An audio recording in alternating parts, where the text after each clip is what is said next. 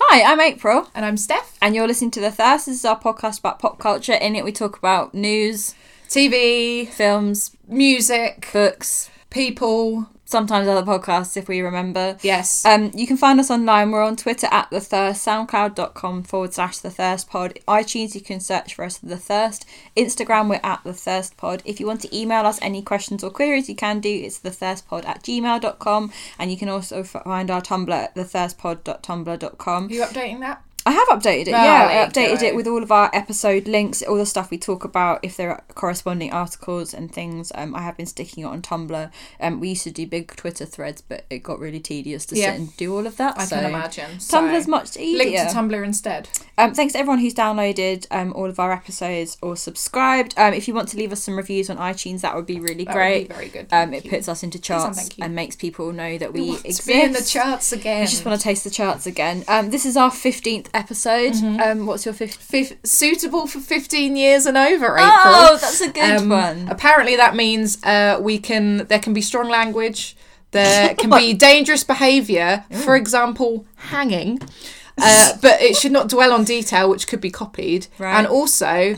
Uh, there can be sexual activity, but works whose primary purpose is sexual arousal stimulation are unlikely to be acceptable. That's I not can true, think though, of is tons of 15s and 12s that I, I feel very aroused Yeah, by. so I mean, the th- I think the thing is, is that for those that are listening in the states, I always forget that US ratings are different, oh, yeah. and there's like yeah. NC seventeen and rated R and all this stuff. all that. But in the gubbins. UK, 15 is like quite a big, like, oh, you can go and see a 15 You're going rated 15 film. now. Oh, you're sexually awesome. arousing films. Sexually arousing films. there are so many films that are 15s. That are Honestly, how, what's tw- call me by your name? It's probably like a twelve. was a you and I was 15. all over the place. good. you, I don't think it was a you with that peach scene. I was all with that Um, peach scene. I was all over the it was place. definitely a 15. I lost my shit. Oh, so your, anyway, your 15 pun is much better than mine. Mine was that there is a Taylor Swift song called 15. Oh yeah, of course there is. On Fearless, um, which I won't sing, but I have got the lyrics here from Genius. thanks. so- Oh god! I think it's isn't it about like falling in love when you're 15 and thinking like like, That the whole world like depends on it. yeah It's the strongest feeling you Oh, ever the had. chorus is because when you're 15 and somebody tells you they love you, you're going to believe them. Doesn't even rhyme. She's a bit weird, isn't she? Oh. Anyway, episode 15, um, Yeah. second of the new year. Ah, second of the new year. How long can we keep saying new year for? Um, It's March next week, It's so- March. We'll probably stop then. That- Happy yeah. New Year, everyone. Happy New Year. That's probably it. Um, so on to news. Um, just a few things that we thought we would discuss. Um, as we discussed last time, we're going to be significantly veering away from anything that's depressing, and I think these things. yeah, are... we had to put a stop to the shit list because it was getting too much. I mean, I'm sure it'll come up again when someone course it does will. does a does a bad thing. Um, there were some other things that took place this week. The Brit Awards was one in particular. Yes. How do we explain the Brit Awards to non English people? It's just British music. Well, it's not. I don't really understand what it is. It's I like thought it was supposed to be like British music, but it's not. it's Is not. it? It's not even It's like. an award ceremony in Britain. Is it like the British Grammys? Except it's not really. It's like yeah, a because bit it's got shitter. Americans as well. It's an industry thing. yeah, it's in Britain, It's a it's a British music industry thing. and yet it involves people from all over the But there are world. international categories. Anyway, um, I didn't. Did you watch it? No, I just watched the highlights. Yeah, as so I- in, but that it, I've got to say, I think it was probably more interesting than the Baftas. Do you remember watching it a lot when you were a kid? I remember the Yes. Brits being a really big thing. Yeah. and me that w- that was like the pinnacle of my like. when like '90s pop music was a thing, I vividly feel remember like that Spice was- Girls performing. I feel like it was more British then. As yeah, well. and then there was the was it at the Brit where um Jarvis Cocker got on stage with Michael Yes. Jackson? Isn't that weird? That was a thing. that is a thing. I'd net that the British. Just I was about to go. It wouldn't happen now. It wouldn't because he's dead. He's but he's dead, so that definitely wouldn't happen. Now. Anyway, uh, notable Brit Award things that happened. Um, so I'll do some of the winners just first before we start talking about anything else. Yeah, I Um, mean, full disclaimer, I don't give much of a shit about um a lot of the categories and winners, but there are a they're couple of all- good ones. When I looked, when I googled like Brit Award full list of winners, there were like six winners, and I Just thought one where it was like Foo Fighters won best rock band, and you're Great. like, oh, how extraordinary! it's 2018. Great. Sure. Um, but notables were um Dua Lipa won uh, best Yes. British female solo artist and best oh she were uh, best British breakthrough act. yes, And um, Stormzy won Best Male Solo Artist and Best Album of British the Year. Album. Um, Stormzy performed uh, "Blinded by Your Grace" Part Two uh, freestyle and did Big for Your Boots as well. Um, have you watched that performance? Yes, I have. It It's was well fantastic. intense. Yeah, it's wasn't it with brilliant. the rainfall and him just like I'm just really pl- like I'm really just, Wes and I were discussing this the other day. Like, just really pleased that Stormzy exists as a role model for people in schools really- nowadays. yeah, like, because I- he is ba- basically regarded as like a god by school kids. completely and he's very politically outspoken which i think is you know And so amazing young. especially when he's got such a young audience in particular he at the brits he um called out theresa may there was a line in his um freestyle that was yo theresa may where's the money for grenfell um, and he's been very outspoken Mm-hmm. about um, everything to do with the Grenfell tragedy and the British government's failure to kind of act on a lot of their promises in the aftermath. Um, he also said that the Daily Mail can suck his dick which was and just then wonderful. they retweeted about how he'd won some awards, and then so, Yeah. loads of people have been like, "Should somebody tell them tell them that he wasn't very he wasn't he's- actually being very nice that to he's you. not into them?" I mean, apparently um there were it was something like 10,000 tweets per minute about Stormzy when he was performing amazing. and his music's gone up by something like 180% on Spotify and Amazon like Good it's just for him. rocketed which is I I'm really, like pleased him. about He's only twenty four. Li- that just blows my Isn't that mind insane? he looks like 30 he's huge He's so grown up. He's, He's- so tall. he's like yeah he looks twice as mature as I do Just good for him. and I'm older than Good him for him. Um, the other thing I wanted to talk about was Kendrick Lamar's performance. yes So um, Kendrick performed on top of a glass box which contained um, a Mas- was it a Maserati or a Lamborghini? I I don't know it was a car I think it was a Lambo. it was and like a nicely coloured It had car. uh, orange car and it also had um, Atlanta rapper Rich the Kid inside. Um, smashing it up smashing up the background. The, the backdrop behind Kendrick said, um, "This is another satire by Kendrick Lamar, which is a callback to his recent Grammy performance." Um, He had some technical issues though. Did you Yeah. hear about this. The track start like kept restarting at the beginning. I didn't even notice. oh, but I didn't because I I had to watch his was blipping. performance on YouTube, so um, I haven't seen the whole thing. I just got like an edit from There were TV. technical issues at the beginning where Sure. it kept restarting. Like they were playing a CD and they kept that like kept skipping. Great. Very funny. So even the best award shows have issues. Right. Um, so he did his verse from um, Rich the Kid's song "New Freezer," and then I think he went into Feel as Mm-hmm. well. But all the time that he was he was performing, um, Rich the Kid was inside this block um, box, just smashing up the car. Yeah. And a lot of people were getting really online were being like, you know, very critical about this, and saying how it was setting setting a bad example for young people. what for smashing up a car? Yeah. I'm sure they've seen worse on TV, mate. I Like, just want to be like, do you I know mean, what type of thing that kids these days have to they've deal probably with on, watched, in the like- media? yeah.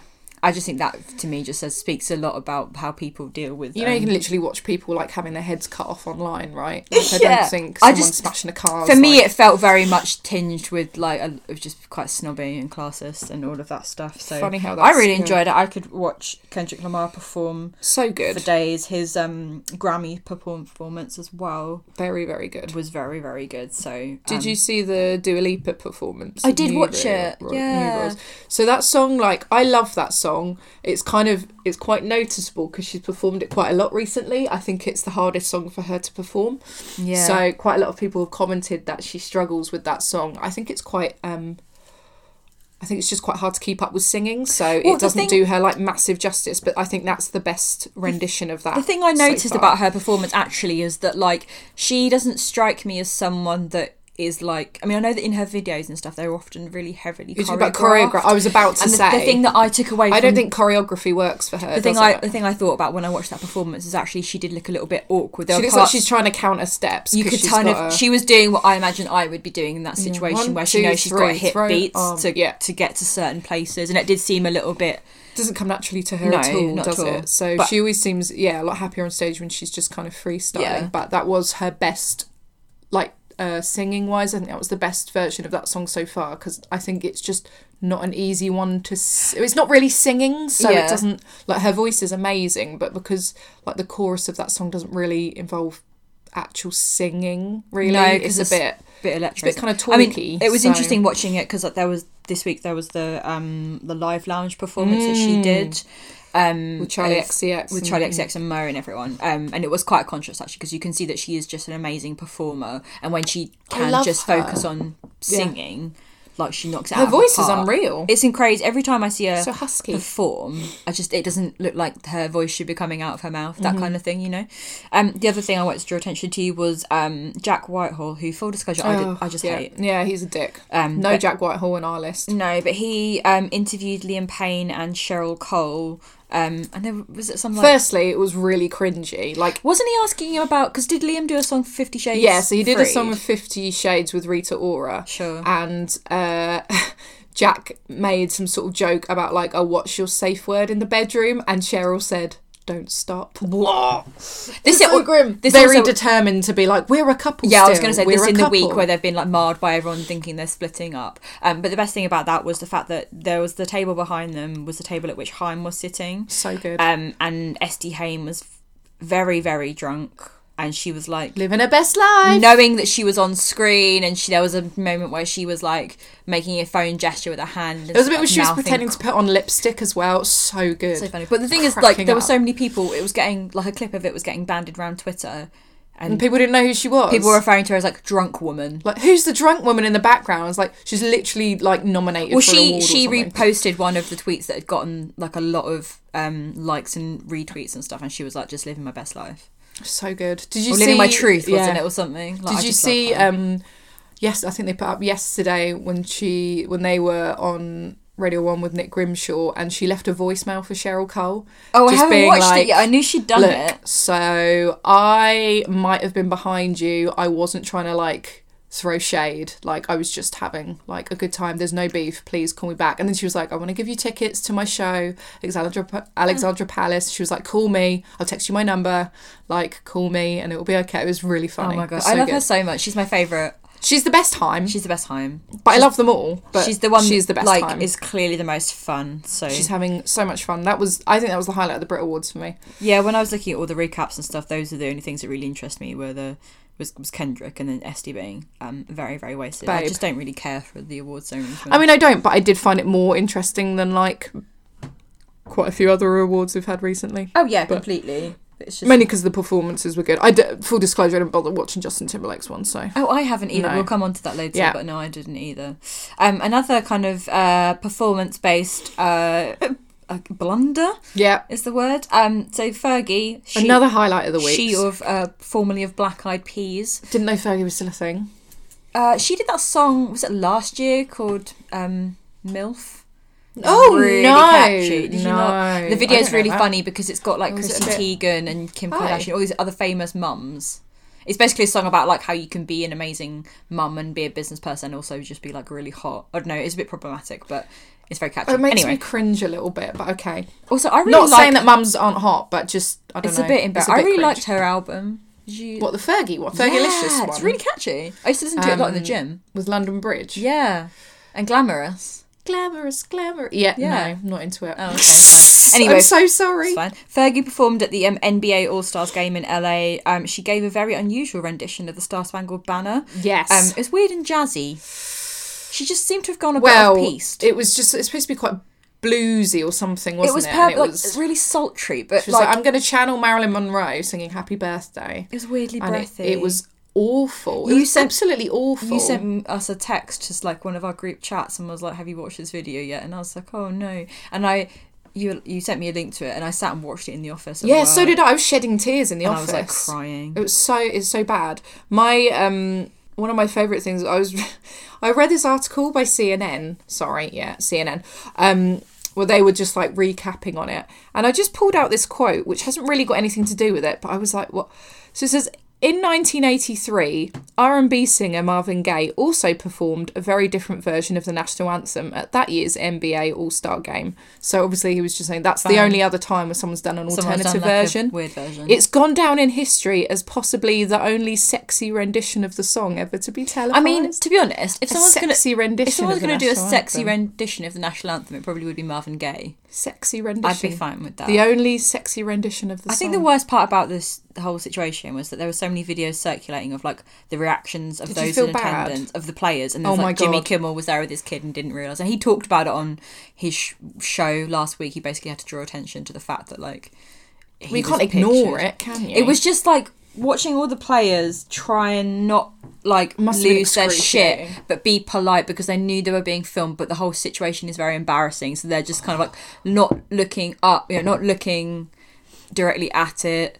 like just looking down, like Don't really look trying- at it. Look away. Yeah, I mean It's very Fergie. British. Fergie herself has said, "I've got what she said." As I a feel quite statement. bad. She said, I've always been honoured and proud to perform the national anthem, and last night I wanted to try something special for the NBA. I'm a risk taker artistically, but clearly this rendition didn't strike the intended tone. I love this country and honestly tried my best.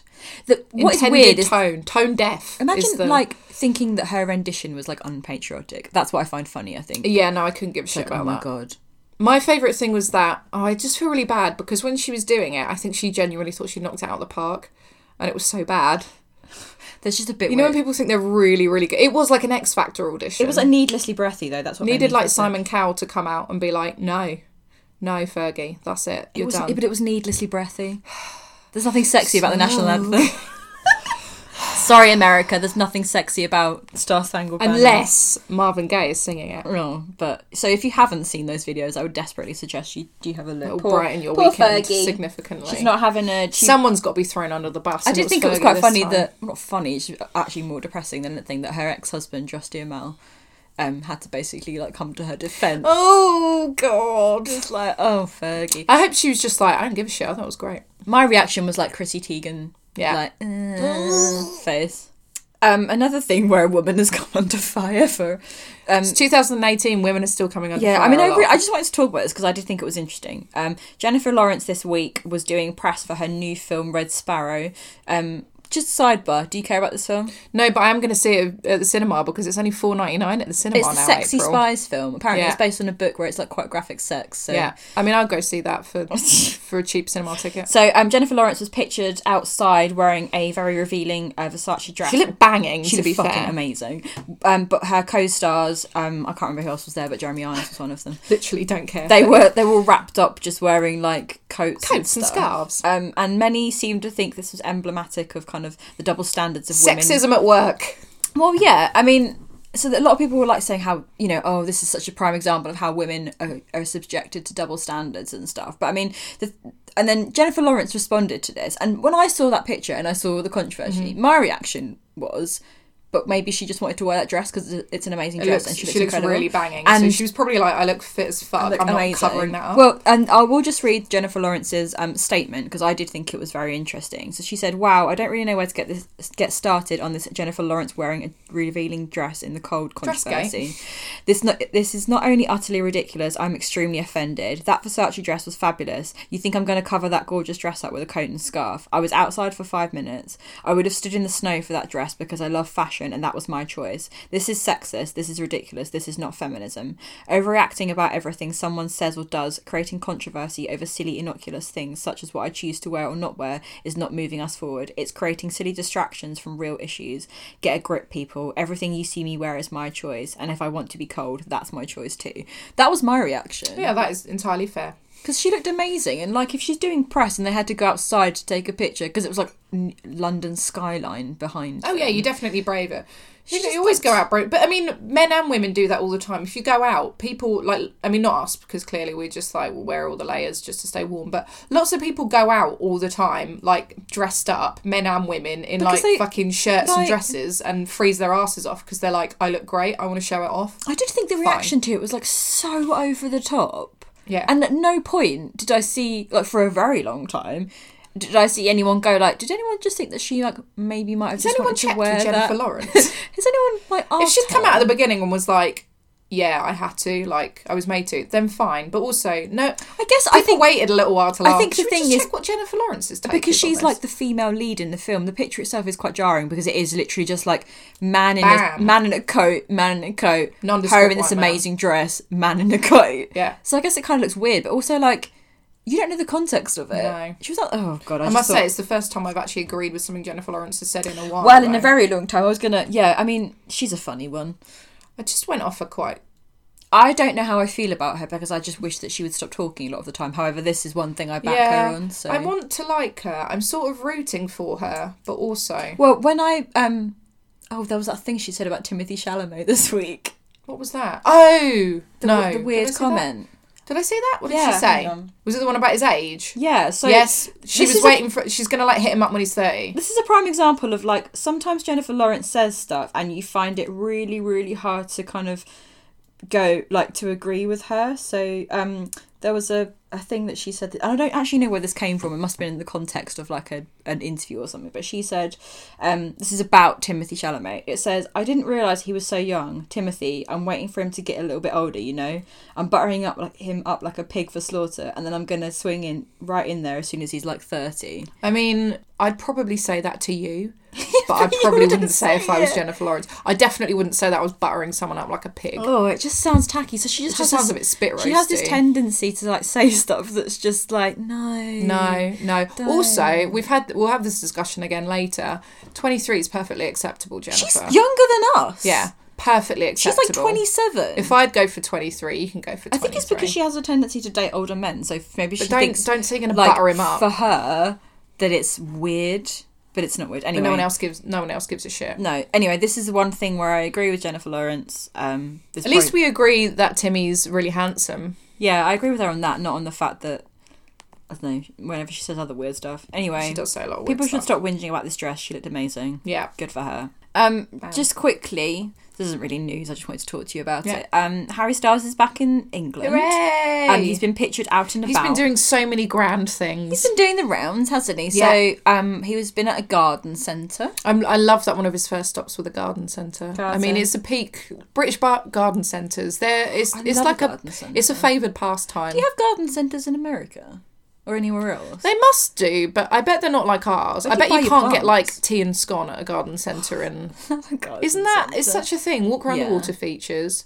look at the house plants. Go and see the pets. Yeah, have a cup of tea and a scone. Probably maybe like buy a candle or something. Yes, because you always got a home section. Yeah. scented candle. Um, I often can get like chocolate raisins there. Tiny potted plant. Yes, excellent. Yeah. Um, really glad that he went back in there with that. He's clearly been missing the garden Just loves a centre garden line centre. um, He was also pictured walking in central London with a buggy. with a baby. Yeah, we haven't established whose baby that is. have Anna we? Wood. I, s- I could- don't know who she personal friend. is. It's a personal friend. just Harold looked has like- many personal friends. He just looked like peak hot dad.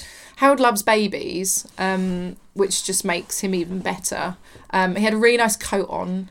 And Um, and Vans. It was looking very cool. Had all Slightly his cropped jewellery on. trouser. I'm just so glad he's always wearing that jewellery. He just looked lovely. I like how Lovely, he... lovely man. Oh, I just love him. Oh, And he also wore a Kendrick Lamar hoodie the yeah, other I week, which forgot was about that. the other day, which was that also picture of him in the street with his yeah. white He's rocking the down. hair clip again. I'm not quite sure about. I don't think Harold ever really does anything wrong, but I think my favourite thing about Harry on his off days is how he just looks well normal. he does. He's, He's, he looks like he's just rolled out of bed and has gone to the like the corner shop to buy some love him so cornflakes much. because he's got no food at home. people trust them with him with their babies as well, which I'm just I quite. into. probably trust him with I my definitely. non-existent I trust child. him with all Yeah. my babies, everyone else's He babies. seems like a trustworthy person. he is. He's Good old immensely Harold. trustworthy. We're glad that Harold is. We're doing glad the you're back. rounds. Cool. Um, so that's news done. Um, what we're currently enjoying and what we're looking forward to. Um, we've been very busy. It's been it's been a busy old busy old February. Yeah, hasn't February. it? As we were saying, this is the time of year where we usually end up catching up with a lot of um, of the big releases which haven't yet come out here in the UK. It's been so many. um, and a lot of them are Oscar kind of uh, baity Contenders, bits as yeah. well. So I thought we kind of go. We have actually seen four of the main big things, haven't we? Yeah. So, So- we're going to try and not go on forever about all of them. No, we'll do succinct um, reviews. So we're we'll- very good at succinct, April. yeah, that's that's one thing people do say about. our Put that on my podcast. CV, succinct. They're so succinct. Um, so we saw uh, Phantom Thread. We did. Um, director Paul Thomas Anderson's eighth film and his second collaboration with Daniel Hmm. Day Lewis, who he obviously worked with on There Will Be Blood. Um, it's sort of billed as being Daniel Day Lewis's last film His before he swan song, yes. retires as well. Um, the film itself is set in 1950s London. Um, follows the story of famed dressmaker Reynolds Woodcock, who lives with his sister and business partner um, Cyril, who's played by Leslie Manville. Love. Um, on a kind of uh, escape from the city, he visits a seaside hotel where he falls in love with a young waitress called Alma, who's played by um, Vicky Creeps. Um, and sort of the film itself kind of sort of charts the couple's relationship as it shifts between sort of extreme affection and then Mm. massive distance as they kind of learn to kind of um, live with each other's differences. Mm-hmm. Um, this amazing score by Johnny Greenwood. He's a frequent It's a Paul beautiful Thomas score. Anderson collaborator, and he's also famed for being in Radiohead. Um, what did you think? Um, I enjoyed it. I didn't love it. I enjoyed it. Um, I've been talking to people at work about it actually, as they've sort of caught up with it, and it's really split opinion. So some Oh, really? people really didn't enjoy it at work. I did enjoy it. I just didn't love it. Um, I thought the soundtrack Hmm. was amazing. I thought that was great. I thought, uh, I thought it looked gorgeous. Yeah, it's very. I mean, I, I, I think mm, the difficulty with this film for me is to be mar- is to be in any way objective. Um, Paul Yes. Thomas Anderson is one of my favorite directors. Yes, working you're a in big fan, Hollywood. I right? just, um, all of his films are just rate highly for me. Hmm. Um, and I, I really, really, really liked it. Mm-hmm. Um, I was it was one of those films where when I read about it beforehand, I was a bit like, oh, maybe I won't be into this as much as I thought I would. I Hmm. But- definitely felt captivated by it at the time, and I liked that. I wasn't really sure it was growing kind of more sinister, and I wasn't sure where it was going. yeah, Um, I really enjoyed that. I really enjoyed that it had like sort of Hitchcocky vibes. Yeah, well, I rem- I think I can't remember if I said to you afterwards, but it reminded me a lot of Rebecca. Yeah, definitely. Um, because that kind of there's, and I think there's got a lot of it's very claustrophobic. So a lot of it's set in this one house that um, Reynolds and Cyril, and then later Alma live in, and they also it's where their dressmaking studio is as well. So it's all contained in this one house, and then there's another house that's in the countryside. So it's very these two, much these two locations. it's a very intense film, isn't it? Yeah, I think it has um, got a lot to say about kind of cohabitation and sort of personal boundaries and what happens when you kind of take on someone else's life as part of your own, um, especially in relationships. That's Yeah. what it got me thinking about a lot. Um, and there's also kind of interesting stuff about the kind of parent child relationships because There's some weird Freudian shit going on there. yeah, absolutely. There's this sort of so it is just Reynolds and his sister, but um, there's the looming presence Hmm. It's of very their much mother. the ghost of yeah. Um, and I read a um, interview on the cut, which was uh, an interview with a psychotherapist where they asked Oh, that's them to interesting. Mm-hmm. look at the relationship between Re- Reynolds and Alma, and also just generally about the film. And they were talking a lot about actually how the impact of kind of a child's first relationship with their parent, especially relationships between boys and their mothers Yeah. and how that can have like Hmm. a long term impact to how they kind of navigate their own relationships. So especially at that time as well, um, we don't know a lot about Reynolds' background, but if you think about the fact that it's 1950s London, it's post war. Yeah. And he He's- seems very affected by it, but it seems like it also happened quite a while ago. Yeah, and he's So- he's in like a profession as well, which is sort of often considered to be quite feminine. Yeah. um, and he's living in a house full of women essentially. Um, there's a lot to do with manipulation Hmm. as well. Um, a lot to do with kind of the world kind of moving on and he was kind of stuck yeah, because there's a part where Mm. he sort of he's being left behind essentially he sort of falls out of favor with the Mm. elite as being their go-to dressmaker because they're obviously new. his dresses weren't that nice No, but they're very they're very of that time. yeah they weren't that nice But they though. wouldn't. But that's the type of thing where the style moves on so quickly, Yeah. and so he I would was get like, left no, behind. they won't cut it. No, they're Um, like they're you know nah. fine. There was also in that interview with the, the psychotherapist, which I will link to because it was very interesting. There was talking about how sort of the poisoning aspect, um, it's a bit like BDSM. yeah yeah It becomes this weird kind of Ooh. thing they both get. it's a off real on. like power play thing isn't Yeah. it like i don't want to ruin it by saying what happens but yeah like the yeah you're right there is there's power play throughout a lot of it but in particular with the and that's kind of the direction you don't know where it's going to go because Alma wants to mother him, but then Yes. is is isn't able to. But then he also sort of quite likes that, and she talks about how he has these really kind of like low periods after he's had a big high period of Yeah. working, and, and they it's- become very much addicted to that don't they yeah, it's that kind of um, the kind of compulsive nature of of, of success, I suppose. Yeah, yeah. And also, there's there's kind of a lot to be said of that kind of theme in a lot of Paul Thomas Anderson's films. Mm, yeah. Actually, um, I've listened to a couple of interviews with him since seeing the film. There's a really great one between him and Adam Buxton Mm. um, where they kind of talk about that. Um, and also, if you compare it to the other film that he did with Daniel Day Lewis, There Mm. Will Be Blood, there's that kind of Daniel Day Lewis played um, a kind of oil baron in that, and again, there's that kind of Yeah, he his Mm-hmm. definitely. role in that film was about someone that was kind of consumed by power and always wanted to be successful and be on top and Yeah. didn't really, you know, would do whatever he could to kind of crush his Mm. opponents. So. Um, I think it's very much like a kind of a PTA trope, but I, re- Yeah. I really, really liked it. It was gl- i enjoyed it it's good to sort of finally see it. It does look amazing. Yeah, it's not my like awards season favorite, but No, but I can understand. I mean, I can understand why people have kind of Mm-hmm. have taken it um, to it so much. Um, also on the awards season front, um, we saw The Shape of Water. we did as finally well. saw The Shape of Water, um, directed by Del Toro, starring Sally Hawkins, Michael Shannon, Richard Jenkins, Doug Jones. Um, sort of a fairy fa- fairy tale for adults, which is what Del Toro does very well. so well. very much throws back to kind of the feeling that I had when I first saw Pan's Labyrinth. Yes. Um, I don't think it quite touches Pan's Labyrinth in terms of.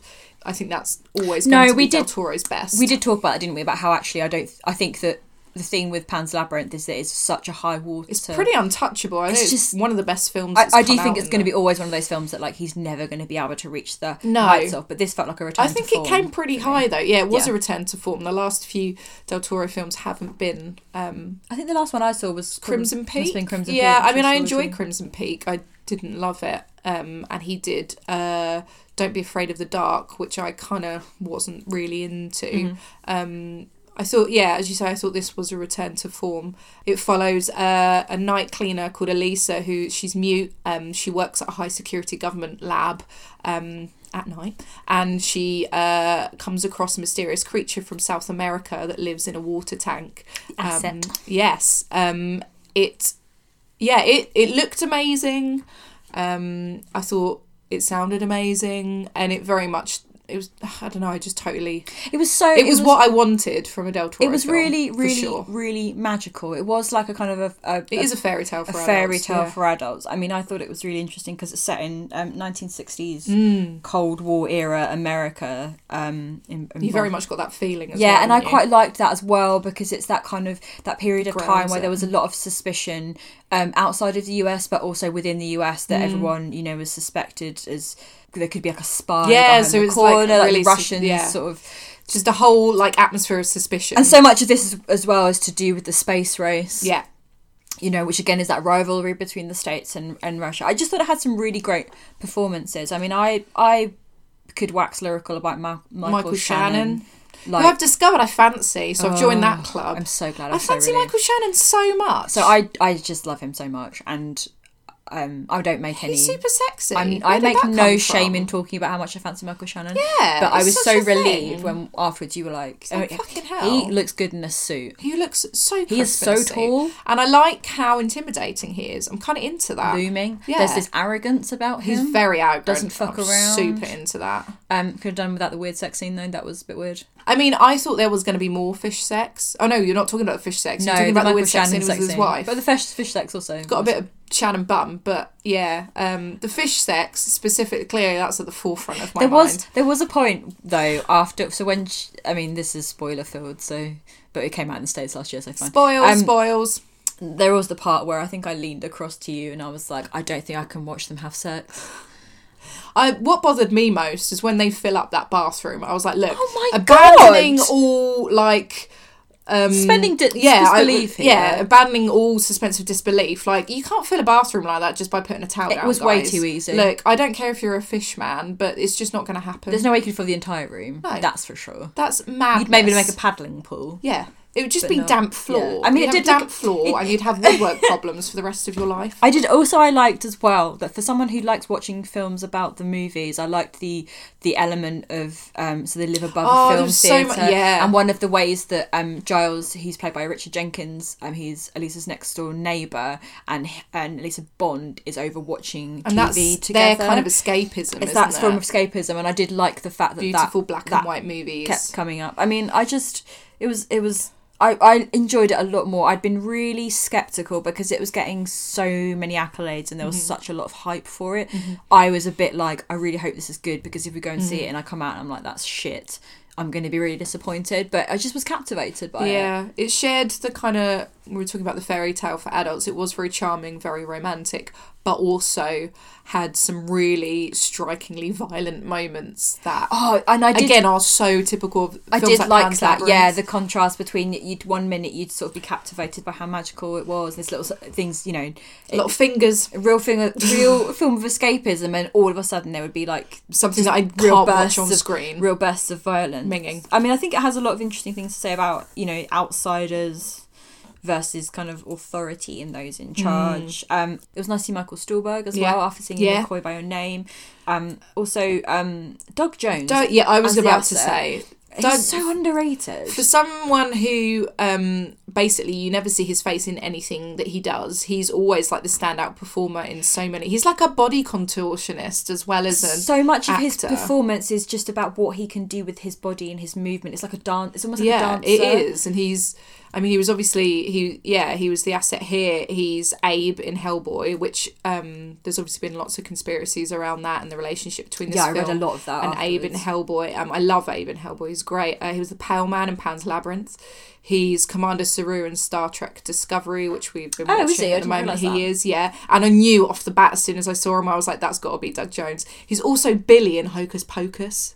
Oh, he is, isn't he? Amazing. Oh, I love Billy. He's fantastic. He also um plays. He's in Buffy, isn't he? yes, he Of is the, in um, Buffy. Of the gentleman. Yes. He's one of the. Oh. Again, you just you just know when it's him. no, I But did his- like. They're also all great roles that don't involve I also any think speaking. it's like a apart from Commander certain Saru. type of person who knows who Doug Jones is and is, in, and is obsessed with them. I remember I said to you about how I'd like a seen on club. Mm-hmm. Instagram. Um, we follow a lot of the girls who are in Kat Von D's like, Yeah. artistry collection, and they'd met him at like some sort of like makeup, like special effects con. Yeah. and they were like, "Oh my god, it's Doug Jones!" And I was like, "Yeah, that's You'd be exactly what I'd be stoked, like." wouldn't You'd be so you? stoked. He's so many. He's played so many memorable. For someone characters. who rarely speaks in roles, he Yeah. does a lot with his body that just conveys so much emotion. So Yeah, I mean, and I for a man who's covered in prosthetics, you always know who he you is. know who You're like, he That's is. him. That's Doug Jones. I mean, I yeah, I really really enjoyed it. I mean, I know it has been plagued recently with some controversy about plagiarism. Um, Mm-hmm.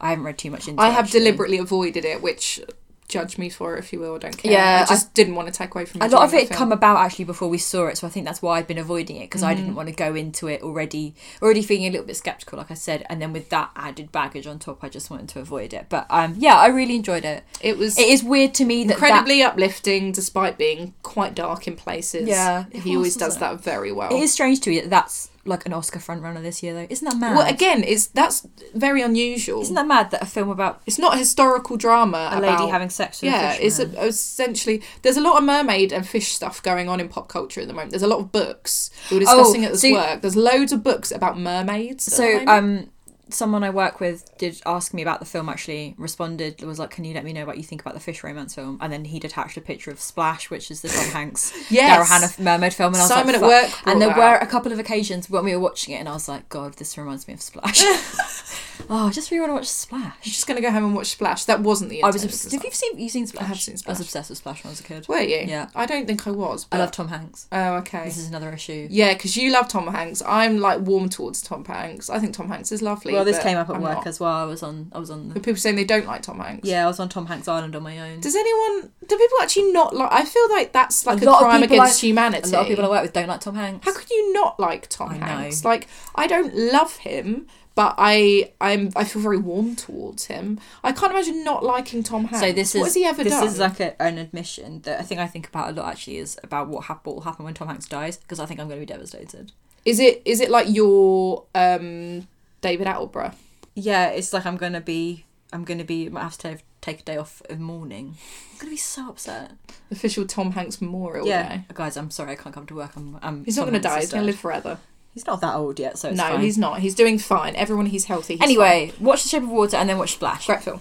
Um, uh, another thing that we saw uh, this time last week was we went to see Black it's been Panther. busy old time, hasn't it, busy old April? week. Went to see Black Panther. It is Finally. film number eighteen in the Marvel Cinematic Universe. Yes. it's the sixth film in the third phase of the You MCU. did your research. I did. It's because um, quick sidebar. I made one Tom watch Captain America yesterday. Yeah. and I was trying to explain to him like Where where, it, it comes, comes. and I noticed that in the Avengers they keep referring to Phase Two, and I was like, God, it's really sad that they're even talking about it in the films, the phases. Oh, Yeah. Anyway, Black Panther. Um, a it's bit much. directed by Ryan Coogler. It's his third film. Um, it's his sec- uh, third collaboration with Michael B. Jordan as well. Um, Ryan Coogler directed Fruitvale Station, Creed, and all- then obviously Black Panther.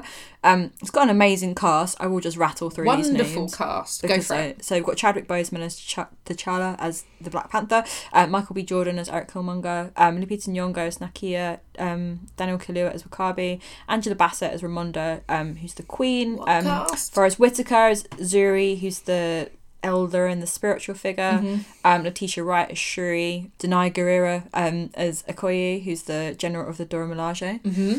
Um, do you know? I just want to show off because I've thought about how to pronounce it all. Of Those- these. You've done really well. I'm very Uh, impressed. Martin Freeman as Everett Ross, as Bilbo as Baggins, Sir Wagons, Andy Serkis as, as Ulysses Gollum, Gollum, because they Um, were essentially the same characters. and Winston Duke as Mbaku. Um, it's amazing. It was brilliant. Loved Um, it. I- I for I mean actually we've spoken about Marvel quite a lot for two people who aren't that fussed about Marvel, but um it's of the Marvel films that I've bothered to see, it's up there. Yeah, completely. I mean, as I my fave. so I, I've got no real investment in anything to do with Marvel. Like I will watch some of the films, Yeah. as discussed before. I'll happily watch Thor. Yeah. I really like Captain America, But you can't convince me to go and But see the Ant-Man. entire universe, I'm not. If you've not seen Ant Man, No. oh, it's good though. I know everyone said it Paul good. and I Rudd. just can't be asked. Okay, fine. Um, but I'm just not. I don't care. I've got no interest in not no interest, but I've got no real knowledge of like the the comic history or anything No. like that. Like Iron Man's seen half of them. yeah, no, I haven't seen any of them. Not first. Um, I did when they announced they were bringing back um Black Panther in print. I did buy a couple of the issues of the Oh, did comic you? because um it was Ta-Nehisi Coates Oh, okay. did some of the writing for it, and I was like, oh, sick. I should probably read some of these, and they were pretty cool. Um, but apart from that, was not that fussed on No. the history of it. But I was really hyped to see this. I really like Ryan Coogler's work. Yeah. Um, Fruitvale Station is an amazing film. Um, and it was just really exciting to sort of see that this was coming out. Um, and yeah, it was just fucking sick. It was it was so great. good. It was um Just that I mean I cast- fancy everyone in it. The Honestly, cast is un- everyone unreal. is amazing. Just a real like smorgasbord of babes. Yeah, lovely YouTube video binge watch afterwards of various. We did the because they're same thing lovely. as Yeah, well. so lovely. Um, just uh, like the themes. oh, You know, it's such a. It's obviously such a break away from kind of some of those other Marvel films and kind of expectations of what blockbusters are. I, I think why I liked Um, it so much is that it you know that it's part of the MCU, um, but Universe, you yeah, could yeah. watch it as its own standalone film, and I Definitely. think that you would cope. Yes. Um, Definitely, I think there's things you don't necessarily need to know. I enjoyed that the fact that it was a fairly simple story, as in there wasn't like six different strands that I had to keep up with. That I, which is something that I find really hard in the Marvel films. Like the last Thor film, I really enjoyed. As you know, I loved it, but the story I did struggle with a bit Yeah. because it was like you have Well- to visit this planet to get this thing before you can even do this other thing. and I find that really hard. When we watched Captain America last night, um, I'd forgotten about the whole Tesseract thing, Mm-hmm. and then we went, we finished it, and then started watching the Avengers afterwards.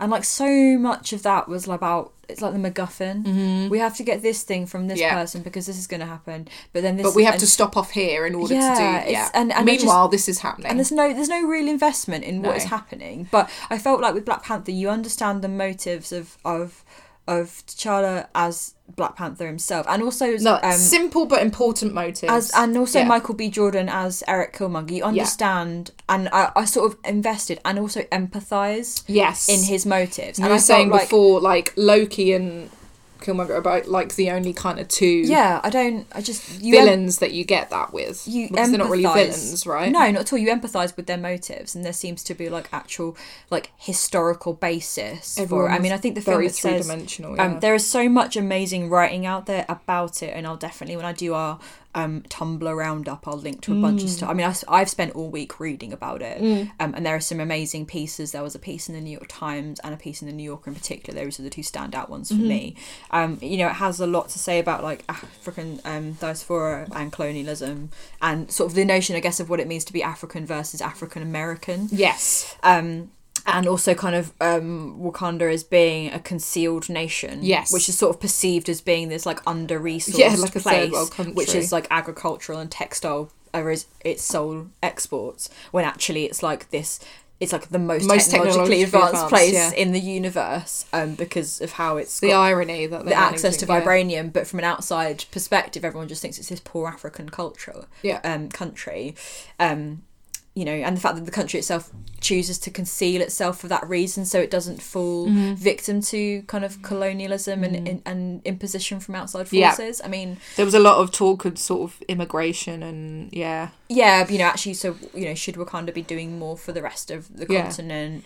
You know, actually, what would have happened if you know, slavery. Should you be didn't letting the happen. outside world in? Yeah, Should you know, yeah. should Wakanda have kind of intervened? Do you look after yourselves? yeah, and I just, oh, I was really overwhelmed by it. I really just, you know, I- like all things, it's not without its flaws, I'm sure. No, um, and yeah. in some of the articles I've read, there have been things that I've kind of agreed with um, ab- about various aspects of it. But it's just the, the performances, the cast, it just, it was amazing. Mm. It was really, really amazing. The one, the only thing that I remember saying to you afterwards, like the only thing that didn't quite work for me was Martin Freeman. Um, Hmm.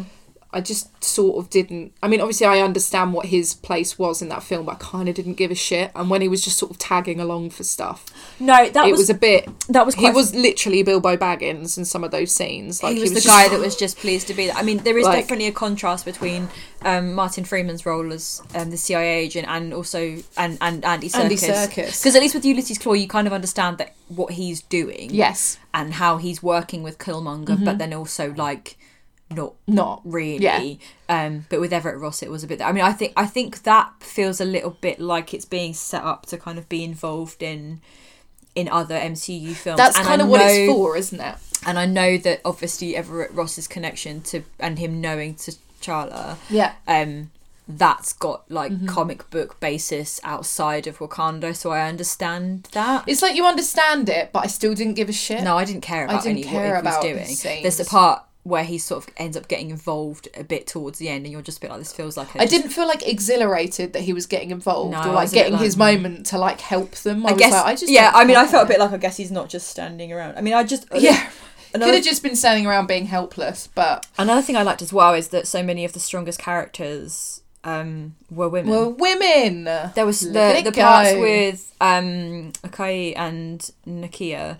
Um, so it good. was just amazing. I like that the women are in charge and they don't tolerate any shit from the No, men. I they're just like think proper he was amazing. hard asses. They're Yeah. like the security forces for the and, country. and They're- also like and and Shuri as well as being this kind of like technological scientist wizard who who's like actually basically developed this entire city. yeah who also is like probably like ten times the genius that like uh, Tony Stark and wishes like he twenty could years be, younger. right? Yeah, like I'm just very cool about it. Yeah, I, she was great. I really really liked it. I'm really um. Michael B. Jordan. Oh yeah, so you can't not to. Uh, uh, so would you like to regale what your um what Wesley Brown said to you after we saw it? Wesley Brown said, "Ugh, I noticed every time Michael B. Jordan went on the screen that you and April just like made a noise and like lunged for each other. It's just Listeners, like, well, we did. what do you want me to do? He's so hot. He's that's like peak him as well, and like he's pretty much peak constantly. so I He's remember fucking in, in the unreal. build up when this was being My filmed, God. when some of the early pictures came out, I remember being like, "Fuck me!" his like, face, his hair, his body. There's the part. It- oh. This is not a spoiler because it's it's in the trailers, I think, and stuff. But there's a part at the beginning where he's in a museum and he's in a wearing denim a jacket, denim shearling jacket, looking hipster as fuck. and I just haven't stopped thinking No, about I him. haven't I just either. fantasise him about him constantly now because he's And just so So, handsome. did you have any feelings towards Michael B. Jordan in advance of this? at all? Yes, but not like as in like I can look at Michael B. Jordan and be like, he's a handsome man, but not like This is like I have peak. no attachment in this way. No. And now I just like I need to watch Creed and everything we should watch Creed. ever that he's ever been in. we And should watch Creed because it's got Tessa Thompson. I think as we well, should so just it's like be double double whammy. I just like I can a see lot. him staying with me now. His social media output.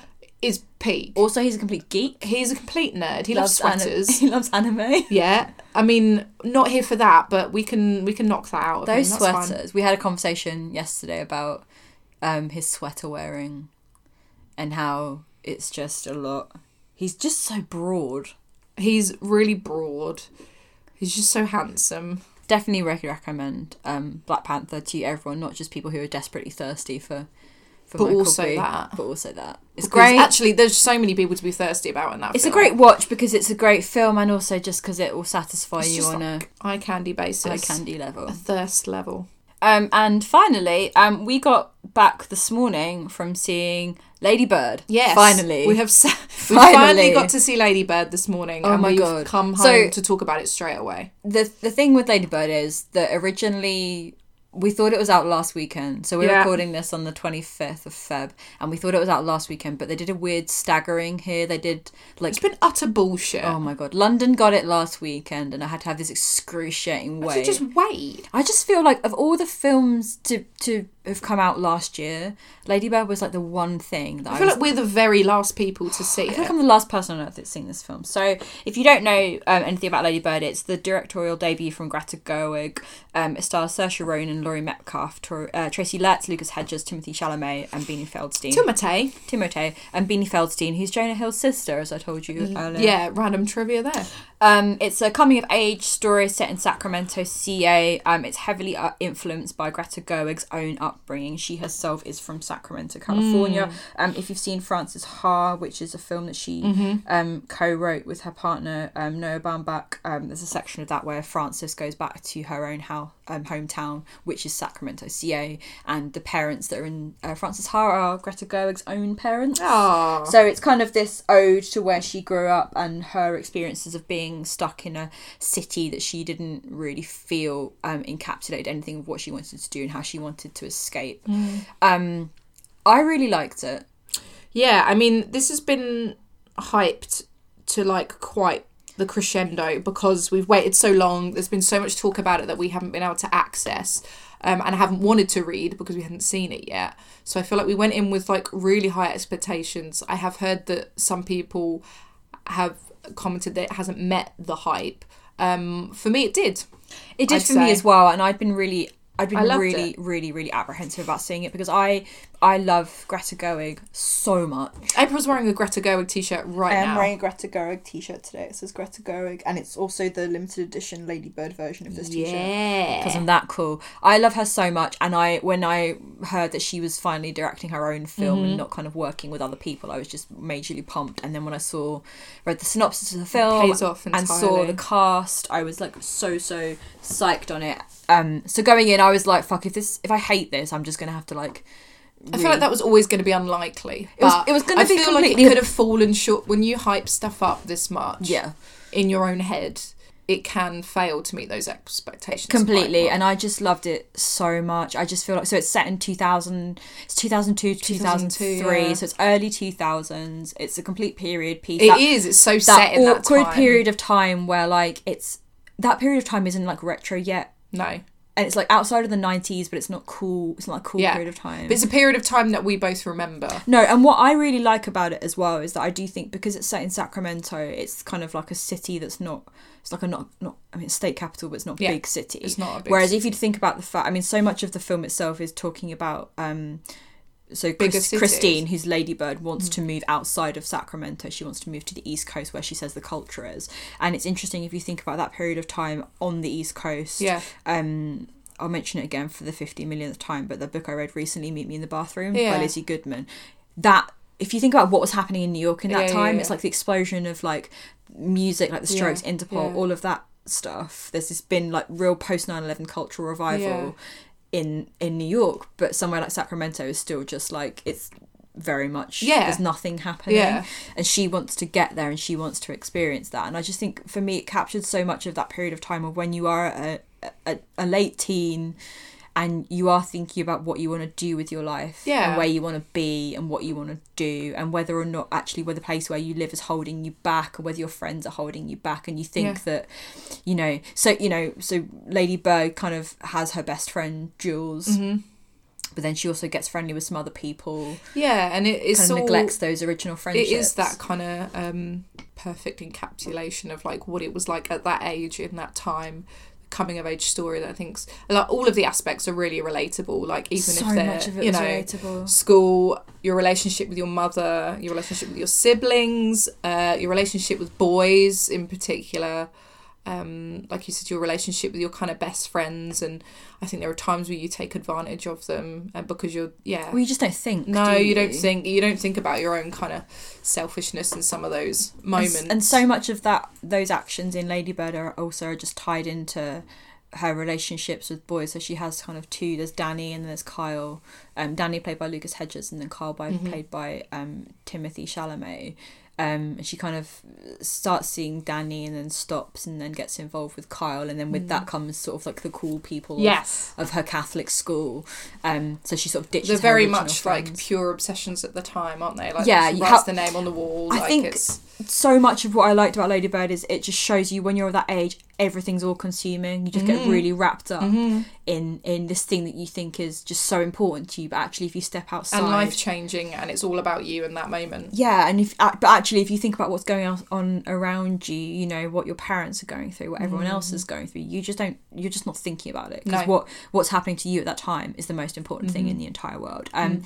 the the thing that got me a lot, and I know that I'm going to be thinking about a lot, is her relationship with her mum Yes, of course. and I know that you have a really close relationship Yes. with your mum in the same way that I have That an you do, exceptionally yeah. close relationship with my mum. And I think the thing that I just I'm, I know I'm going to be thinking about for ages is just that way that you when you're so similar Yes. to your parent and you clash, can and you clash, and you clash clash so and you know easily, it's because they've got their constantly. Mm-hmm. best they've got your best intentions at heart, but it doesn't stop it from sometimes feeling like they're just riding you for Yeah. for you know It can kick off within five just minutes. kicks off so yeah. much. But then uh, there was that brilliant scene. It's not a spoiler. But there's a scene where they're in a thrift Spoiler. store together.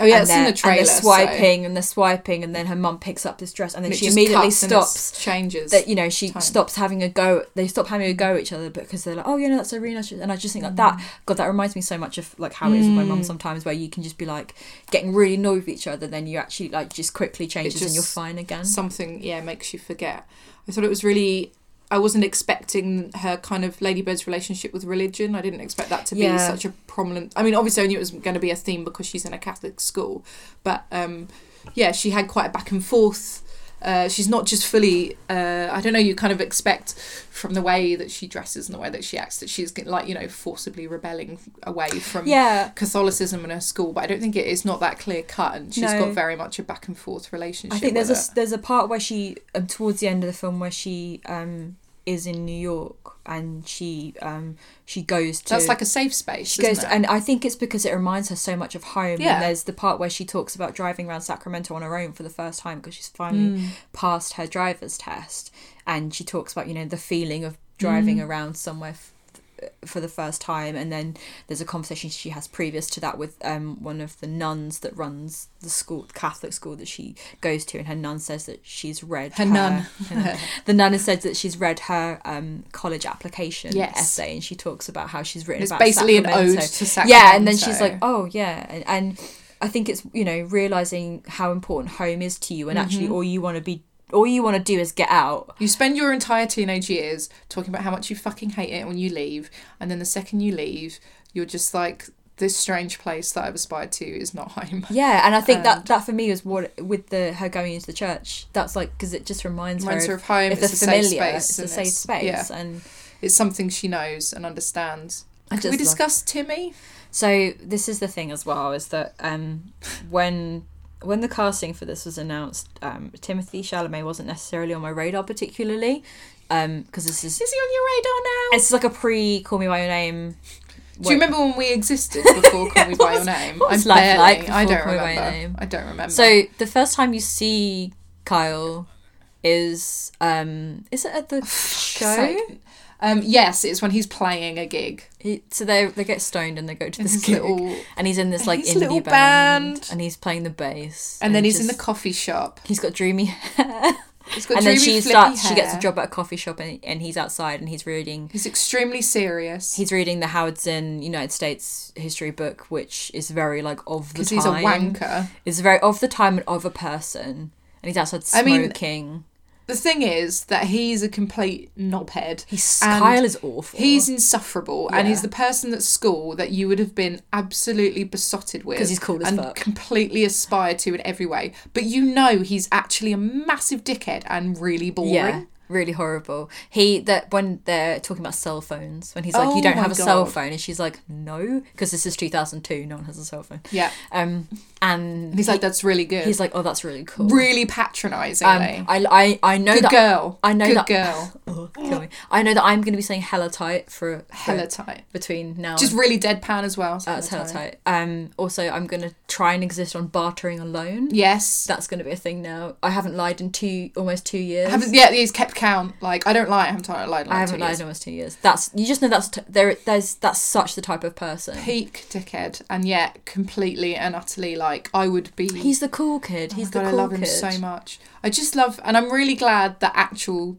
Timothy Chalamet is 23 and not any younger because I feel like as a 28 year old, that's acceptable. He's so cute. Um, I just fancy him so much. I'm sorry. I It's- know. Don't apologise to You me. know, it's there's- fine. I mean, he's cute and adorable as well, but I also like I don't really think fancied we've- him in I this don't film. think we've hidden our infatuation. no, with I'm him. just it's it's definitely 2018 is definitely like I the also- Timmy year. I also think that he's so opposite to to Lucas Hedges as Danny as well. And I Yes. do think that that's so, They're that polar opposites. for for me that's so the type of thing that I I love you, but I also love you. when I was a teenager, I remember just being like, "Oh, this is like boy who's actually really nice to me, and we get on really well, and we're He's really so dreamy. friendly. Oh, wait. it's really nice." Um, There's this really cold, but then there's also standoffish, this guy clever- that like yeah. won't just you have to do all the running, and he's actually kind of a dick. But I'm just obsessed with him as well. Oh, it's just We have no mutual interests, and yet I have to pretend to like everything that he likes because he Yes. won't. There's no both of these boys are my dream type. yeah. Like- oh man, I just think it. I think I really do think that it just encapsulates what it's like to be a teenage girl, and also Yeah. not in a cringy way. Because I No. remember when I when I was studying, I did a lot of work on like representations of like teen girls Yeah, on screen. yeah, yeah, that was yeah. Mm. like one of my modules of student adolescence and stuff. So I remember looking at things like Clueless and Virgin Yeah, Suicides and all of yeah. that stuff, and actually how a lot of those representations of teen girls and their lives can be problematic and they're Yeah. more representational of like bigger issues. But this Yeah. to me, just on such a relatable level, just Yes. Mm-hmm. did feel like, no, that really is what it's like to be a teen girl and you just you're messing about and you do things that are kind of like you know, there's the part where they're kind of skipping class and they're eating the wafers, Oh my god, the, just dicking the about. holy, yeah, so good. But then they're also like you think you're really cool and grown up and want to be really oh man, I just this it just felt like what It's it's, like to be a really teen girl. enjoyable. Like it's very funny. It's very touching. Um, I, I just I, I I loved Frances Ha. Mm-hmm. Like Frances Ha is one of my favorite films, and what I like so much about that is because it remi- it's incredibly relatable, and I saw it at a period of time where I was at a similar kind of like crossroads, Mm-hmm. you know, post college, not really knowing what to do, and that at the time was just like that reminds me of so much of that stage in my life, and then Lady Bird as well just reminds me Yeah. of like that those teenage phases, and I do think that Greta Gerwig is one of those people who's able to capture that because she Mm-hmm. Yeah. vividly re- remembers what it was like. yeah, definitely. And I think that's that's so so important. I think um, in being able to actually transfer that to screen. Mm. mm-hmm. Um, so I definitely um, recommend that everyone Loved it. goes and goes Loved and it. sees that. Cool. Um, that's movies on TV. Um, Yes. One thing that I did last weekend was binge watch Queer Eye, All of it. all of it in the space of twenty four hours. Um, It's re- I mean, that's is pretty impressive. Started on the Friday, finished on the Saturday. Um, Queer Eye is the Netflix reboot of Yes. the um, 2000s makeover show, uh, which ran from 2003 to 2007. Um, at the time, it was called Queer Eye for the Straight Guy. Mm-hmm. Um, it was very ahead of its time, I guess, in terms of representation of gay men Mm. on television. Um, so that ran for four years and then has been off screen for as if that's 11 years. That's mad. I isn't know it? that's quite Jesus. scary. Um, we're back with an all new Fab Five though. Um, Who are really fab. Got Jonathan, who's in charge of grooming, Tan, style, Anthony, food and wine, Bobby, design, and Karamo, culture. If you're not familiar with what happens in Queer Eye, it's basically the Fab Five. It's pretty straightforward. Someone Someone you get is- it from the it's title. a makeover show, so someone someone nominates someone, and then the Fab Five turn up, and then they get on every aspect of their life overhauled um, by the the um, the five guys. Um, there are eight episodes. It's all based in Atlanta this time. Mm-hmm. Previously, the season was based in New York. yeah. So it's quite the cultural um, Shift shift, there. which I think is very, very interesting and purposeful. I think as it well. makes for very interesting stories, doesn't it? Yeah, I mean, I really liked Queer Eye for the Straight Guy. I remember getting really into it Yeah. um, when I was a teenager, um, and I think it was just like, oh my god, New York, amazing. Um, but a lot of the people were just like kind of like sad people who live in apartments on their own. Yeah. Um, whereas this is a lot more interesting. It's There's- got it's a lot more families and diverse. backstories Yeah, and a lot, more diverse. Um, and I just binge watched all of it because I just loved it. Tom was so skeptical about it because I kind of explained the premise Yeah. of it, and he'd listened. Did to he watch any of the original? no, he didn't watch any of the original, and he'd listened to a podcast on which they were talking about the show, as in in the build up to it coming out, and set and I sort guess of- they had some trepidation. yeah, maybe. discussing actually how what how useful it was in terms of representation of the LGBT. It could be easily be problematic. society. I Yeah, imagine. absolutely. Um, and actually, whether it has a place Yeah. these days or not. Um, I fucking love it. Yeah, it's yeah, it's really really good. I mean, I'm I'm exactly fifty percent of the way through. Yeah. We watched four episodes back to back one evening after Yeah. work. We've got some more that we're gonna watch probably tonight. Um, instantly hooked. Instantly, just so I mean, You're it's in, that you're real. sold. I, I mean, again, as someone who um, kind of watches a lot of depressing shit, to be honest. I'm into a lot of depressing shit. Um, I don't feel depressed when I watch it, but actually, it's quite nice to watch something that's truly uplifting. So I um I don't really like. I mean, I don't really watch a lot of reality TV now. I'm, that's the other thing, actually, is But- I'm not a reality TV at the person time at all. when Queer Eye for the Straight Guy came out, I, that was around the time where I'd gotten like deeply invested in like um I think America's Next Top Model Mm-hmm. was just obsessed with it, and now I guess my equivalent is watching RuPaul's Drag Race, Yeah. which is like basically the same as Top Model except drag queens. yes, Um, but See- that's kind of the only reality TV I watch. reality TV has never been an interest for me at all. I don't know why, but it's actually something that I've noticed that I'm really not into at all. And No, I'm not. With the exception of Geordie Shore, Yep, fine. which was funny at the time, but even then it was like funny in a moment and then gone. Um, I don't watch reality TV and I don't find it particularly interesting. I mostly find it really annoying. Yeah. So this is a really nice breath I just of think fresh the air. premise of it is so nice, and actually they've got people on it that have kind of really interesting backstory, and it's not it's not heavy handed with like an overhauling. And actually, what I was I was explaining to That's Tom, the thing. Actually, it's not actually. I mean, with the exception of like the interior design, where they're pretty much getting not like a too newly much. made out. It's not house, basically which take- is lovely. it's It's not not. It's take- not extremes. It's not taking someone's life and going like your your existence is shit. Here's what you need to do to improve. You're not yourself." teaching them to be a gourmet cook. You're not No. shaving all their hair off and like cha- giving them plastic surgery. And I, I think actually what so I was explaining to Tom about kind of the queer eye for the straight guy, the original series, Mm. and this, and I said the main thing I think is that this seems a lot more realistic in terms of like things to enhance someone's life. yes, it's enhancing rather than it's redoing. really and it's like it's remodeling. Mm-hmm. also they also do it within their means and i read an article with tan who is the guy that does the style and he talks about the fact that actually what he does is he uses places within the area that are achievable for the people that he's Mm-hmm. Yes. working with so in one of the episodes which i'm not think i don't think you've seen yet but they go to target which is obviously like a big Mm-hmm. Yeah. store in the us and they go clothes shopping When would there. they ever do that in a reality TV show? You'd probably get like some designer suits. and, Carson like- Cressley, who is on the panel now for RuPaul's Drag Race, actually, he was in charge of style and fashion in the original one, and he was always dressing them in like a me- like really high end brands. And yeah, everything it's like, like that. great. You've given me one wardrobe, but I won't ever be able to replicate And this. Tan has a real tendency to say to someone, "Look, these are things that work for you. Here is f- some." He almost gives them like a capsule Mm, wardrobe and says, "Like these, these are things you can work. You know, this for your body shape, you need to be layering Mm. up, or you need to do this, this, and this." But doesn't kind of take them to like hugely expensive but if places. you can only shop in Target, you shop in Target. If Yeah, you can you only go just to do it- like cheap thrift stores, you, you go do to- it within their means and i do i think that's the same goes for jonathan as well he sort Mm-hmm. of says you know like these are the areas that you need to think about for like your various aspects of Mm. grooming you know like haircut or face skincare everything like Mm. that um anthony does the same as well I guess with food With in terms of food. type he's very what i've noticed as well he's very much in terms you know thinking about minimizing like food prep time and Yeah. actually what's realistic for someone who's got like a Yeah. family for example exactly. to cook. We all need like one pot meals. no that and are- karamo as well is basically just like a pep talker Yes, His gives a thing is just- motivational speech, motivational gives you speech. a hug, and then you're done. Um, so good Oh I my think we God. both agree that our favorite is Anthony. Okay, so I need to talk about Anthony Yes. because there are many aspects of Anthony that I enjoy. I One know is- what these aspects are. So the first is his face because he he is so handsome. He's Like, very handsome. He is some. I I said to you that he would be like the person I would be desperately in love with, knowing Yes. full well that I'm not in any way. I'm not a man, so I'm not. In, I'm It's not, funnily enough, I don't think you're t- his I'm not a type. man, so I'm not his type, but I would still love him regardless. Are of- the other and- things uh, the leather jacket yes combo and white and the white t-shirt. t-shirt.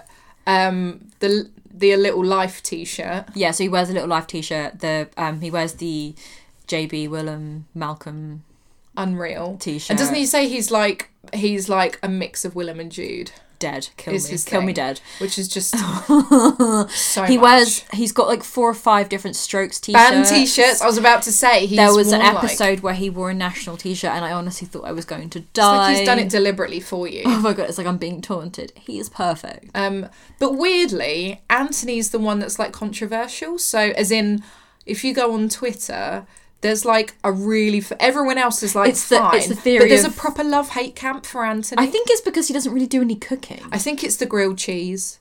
But I like grilled cheese though. Me too, but there is for those who haven't seen, there is an episode in which Anthony basically shows a guy how to make like a really nice grilled cheese sandwich. know what's really and funny, I can kind though? of see why that's funny. He he used to be Ted Allen's personal chef, and Oh, Ted really? Allen is the guy that did the food on the Queer First Straight Guy. So Oh. there's a connection there. I don't know if he's actually he he says that he's not a qualified chef. He's self self taught, and and his thing is food and wine. So it isn't necessarily like I mean, in four episodes, April, we haven't actually seen him cook a meal. loves yet. avocado. Though. He's made like an avocado salad, which is basically just chopping up some avocado What? and grapefruit. Uh, he's made some guacamole. Yeah. He's made a grilled cheese sandwich, and he made like a margarita. But he's so handsome. He's though. so handsome. So I'm I'm not criticizing. I'm completely willing to love him forever based on his looks. And I nothing just else. like but the thing is he's an absolute Lisper nerd. Like he's he's a little life through and through. Yes. There is an article on Vulture this week where someone specifically asked him about Interviewed this, him about, and he was right? like. He was being discouraged to talk about this because it was going to be a time suck, and he said to his manager or the press person that was there, like, "No, this is too important to not talk about." And there's an entire article where he talks about that book, and one of the reasons I love that book so much is because it has such a profound effect on me, and Mm. also I feel like it's you have to have read it to understand yes, it. yeah, yeah, yeah. You it's a can't- club. Isn't It's like a complete elite club of people that have read this book and understand the power. of we're a tremendously elite, and he April. gets it. He gets it so much. Um, He does, but it's funny that he's the controversial one. There's a total love hate. Maybe it's because because he's so handsome. He's just so everyone's jealous People don't of like how how hot he handsome he is. is. Um, I do love Jonathan as well. Yes, obviously. So you know how much I hate Game Game of Thrones. Yes. Um, did you know that Jonathan does a thing called Gate of Thrones on No. Funny or Die, and they're recaps Really? of Game of Thrones episodes, and I watched him? five of them. Did and you? I could not give you a shit really about don't Game of give Thrones. a shit about Game of Thrones. And I Game of watched them. Thrones. I thought you were going to say it's porn. No, it's not. I thought it was porn, but it's not. It's 'Cause- just a really funny thing where, because he's a hairdresser, it's basically him talking to someone in his chair while he's cutting their hair about that that night's episode of Game of Thrones. It's Because really he's a Game of funny. Thrones nerd. Yeah, he loves it. mm, interesting. But I'm i think gonna he's watch brilliant that. as well. He's Good so fabulous. Tip-top recommendation. Since since watching Queer Eye for the a very Straight Guy. lovable person. Yeah, clearly. I um switched to a sulfate free shampoo under his recommendation. It's made it's done. He's real going to be like wonders. rejuvenating everyone's like grooming. well, my, my, techniques one of my and- friends gets to interview him soon for her job, and I've said, can you bottle his es- essence and wisdom in a bottle so that we can just Lovely. absorb it? just like a little drop. Little yeah, drop like make every sure you day ask him about skincare and everything else just to get that knowledge. so that we can Yeah. yeah, make So up. you know, if you're looking for something to binge, Queer Eye. Queer Eye is definitely a recommend, and it's on Netflix. So Netflix. it's a good shout. Music. Um, just quickly, uh, a few things to discuss. Firstly, a little while ago now, Justin Timberlake's highly anticipated album "Man of the Woods," which is a concept that I still don't understand, came out. Um, it's Should I explain Man of the Woods to you? well, is he just he just wants to be a man of the woods, doesn't he? He wants to be a lumberjack. He wants to be married, but also like be able to go off and do what he wants. That's what I think Man of the Woods means. it's just a bit shit, isn't it? He just needs to be free. he Justin can't be Timberlake's chained. decided that he doesn't uh, he doesn't want to be um, ahead of the game in terms of uh, music, and he, doesn't wants to want to be reinvent progressive. himself, but he wants to reinvent himself as a really mediocre artist. so um, we had the we had the we had Filthy, the track that came out, which was Filthy's co-produced so by Timberlake, good. which is really good. Um, we also had Supplies, which took a while to grow on me, but actually I really enjoy now. I like those two songs. I like Midnight Summer Jam, and that's pretty much it. Okay, so I just need to talk about our hype for this. So, our, us and our friend Becky, before this album came out, we were so pumped for Mm. this. I'm just looking at our chat here, and it says like, you know, I feel like a kid waiting for Christmas because we Yes. were so hyped on finally a new Justin Timberlake record. I mean, Future Sex Love sounds. Oh my god! Uh, it just yeah. I mean, Ugh, so we were just really pumped, and then our initial reactions were that, were that we felt it was too funky. which is strange because I'm quite I'm I'm quite into that. So I Yeah, shouldn't you it's know quite quite funky. I'm quite mm-hmm, into that. I was a little bit like, mm, I mean, yeah, we all know Prince died. Like I really like. I just. Oh, I, I'm I not getting listened. the southern insp- I don't get where this came from or why we needed no, it. so the things I was so pumped on it, and then I listened to it that week it came out, and I haven't listened to it since. No, and I feel like neither this have is I. really emblematic of actually how I don't care about this. I mean, It's- yeah. he he did um the Super Bowl halftime. that was good. It was fine, wasn't it? It was a good performance. Again, he's a man who does choreograph well, so that was good. the thing that made me realise is that I saw Justin Timberlake on that first tour that he did for um his first record, and, Mm-hmm. and I he saw was him amazing. on the third record. he's he was amazing live because he's a real he's a real Mm. showman, he's a real Showman. performer um and the, when i watched the super bowl halftime i was like fucking hell man he's got so many hits like seeing Yeah. him live now would be so fun because If he just plays hits and none of the plays songs all are the his new hits album. but since then i've just been like oh i'm not it's getting a bit. I don't know. For someone who I think was really good at kind of reinventing himself and doing something new for each of his records, and it was always quite ahead of the game yeah in terms of like Well, he- production. he, worked with like the right producers Yeah. he was work he had you know in terms of like But he's still collaborators writing with with the same. It's still like, but it's still the same now. It's So the this same. new record, it's like okay, you're with Timberland again. It's not- Oh, you're with the Neptunes again. Like it's not Right. forward thinking no, not at all. And I think, oh, I don't know. I mean, a lot of the reviews of Man of the Woods have been quite scathing, and some of them have been a bit like, why is Justin Timberlake even this big of a deal? Because Yeah. actually, And also if you this look- whole it's a bit it's a bit um this idea of like man of the woods like simpler, just being with your family, um being out in the you know well, for getting me, it- back to nature, like it's for a bit me, very much the whole idea it's of a bit that. cabin porny, isn't yeah, it? it's a, it's a very much um, having your cake and eating it too. This whole like, oh, I want to be married, but I'm actually, you know, I think it is. I can't remember which song it is on the album where he basically talks about like how he's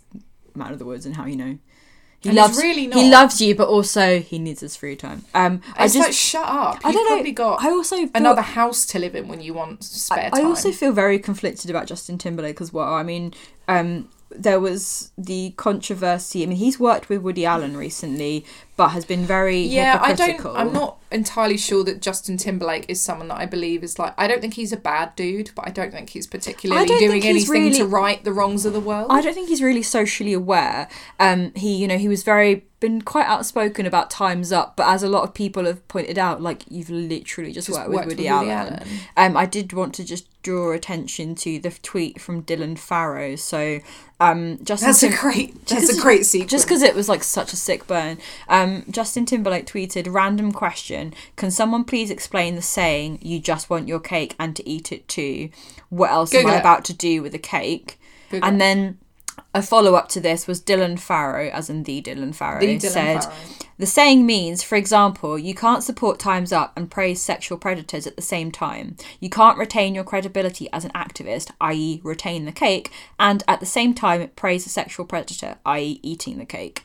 Which I thought was a very savage one-liner. takedown of all of the things that everyone we've been saying about Justin's behaviour recently. So I don't know if his ship has sailed in terms of I'm not I just It was has a very let bit. down by the album. I just wasn't I'd been It really was- Filthy is such a great single. And then yeah. actually like but that's it, really. Like I could also leave the other two tracks that I like. I could leave them behind. Some of it also makes me cringe. There's a song where he's talking about my your pink and my purple. yeah, Oh, yeah, yeah, yeah, yeah, yeah. And no. it's um I feel a little bit. Do you remember with the last record when he released that sh- that live performance and we watched it on Netflix? Yes. And it was a little bit like I don't know, like it was very you could really see like him taking the spotlight as like a white man with like a really like talented black backing band kind of appropriating a lot Well, of their a lot of- music and co- and it was just a bit cringe it was a bit like i don't think he's do i just don't think he's aware of no, what he's and a lot doing. of a lot of actually w- stuff. Some of the stuff I read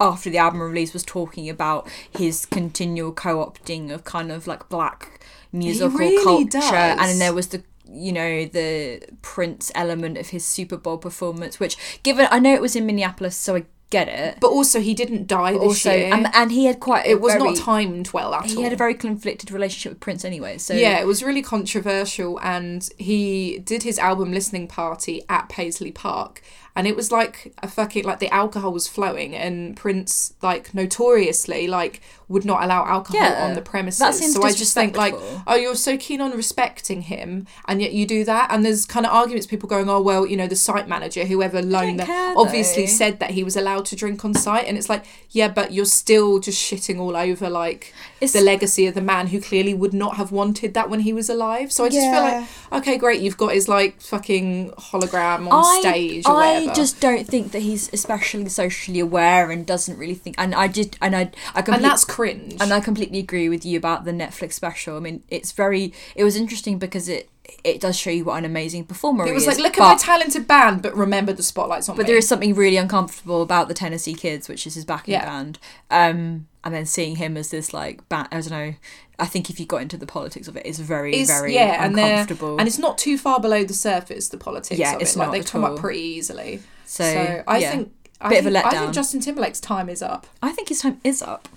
Um, talking about Prince, um, Yes. there were two new singles recently from uh, Janelle Monae. Lovely um, Janelle. from her for- forthcoming album Dirty Computer. Um, she Mm-hmm. is someone who has been a Prince collaborator. She considers him to be one She's of the her protege, kind isn't of pro- she? yeah, she was one of his proteges. Um, there was the two singles. So there's um, Django Jane and then Make Me Feel. Make Me Feel. She released the video for this week, um, Wonderful which video. is an amazing video which um, features Tessa Thompson. Mm-hmm. Um, it's being billed as this kind of amazing bisexual anthem. Yes. Um, Janelle Monae is someone that has been very reluctant Mm-hmm. rightfully so because it's her her choice about talking about her sexuality. It's always been like a talking point for people, but it's not. there's a always been talking a point lot of for her, is it? speculation about sort of you know what her sexual orientation is. It's it's it is this weird talking Mm-hmm. Why does anyone point. care? It's weird, isn't it? When I was reading about it this week, I was like, it's a bit strange that everyone's so obsessed with getting her to kind of come out of the closet as it was. I was like, what? It doesn't you know? I don't think it's ever been even crossed my mind. Mm. No, but, it's it seems to be this thing that's very much attached to her actually. Um, but um, that video is yeah, that video is fantastic, and it re. I mean, for me, like obviously in the previous record, you can kind of see where the Prince like, but this is like a complete homage to Prince. So good, isn't it? And I think- sounds like Kiss. It looks like the video for Kiss actually. There's a bit where she's got like the headdress on, like with the fa- and it looks like he wears pretty much exactly the same headdress in My Name Is Prince.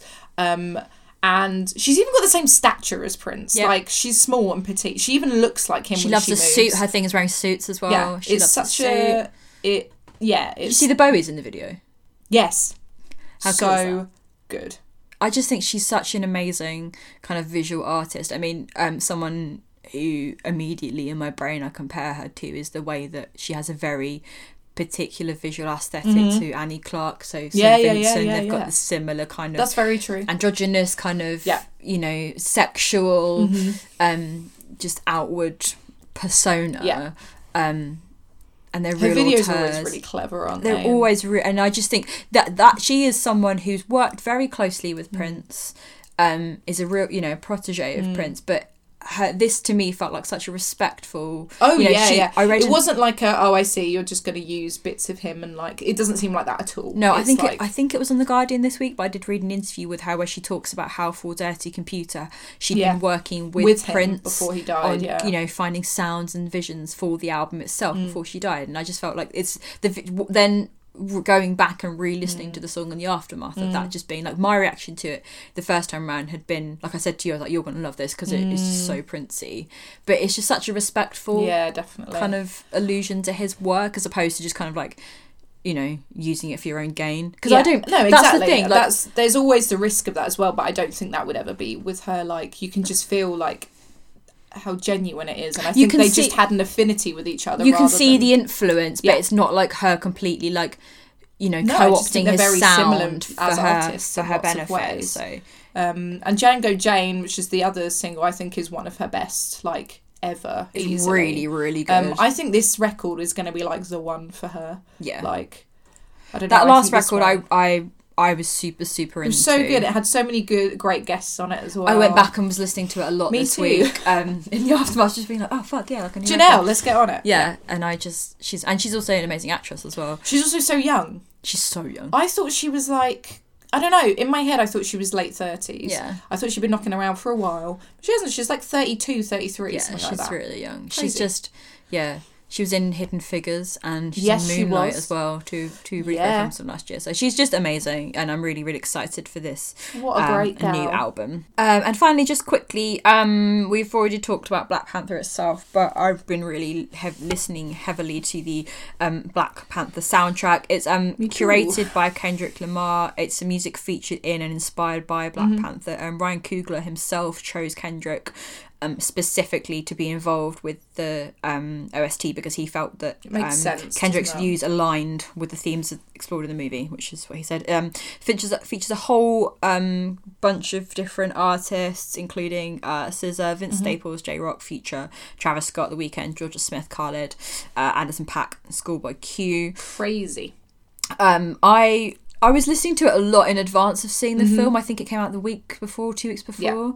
I was listening to it a lot and was super super into it. But Did since you go back to it afterwards? since seeing yeah. the film, I've listened to it a lot more. And one thing I had, I remember I had Hmm. a discussion with you about is how there are a lot of mm, s- sonic elements from the film that are interwoven. that are in this, interwoven yeah, in the album. yeah. There's like particular sounds, like some of the tribal drumming and some of the just. I didn't sound pick up on the effects.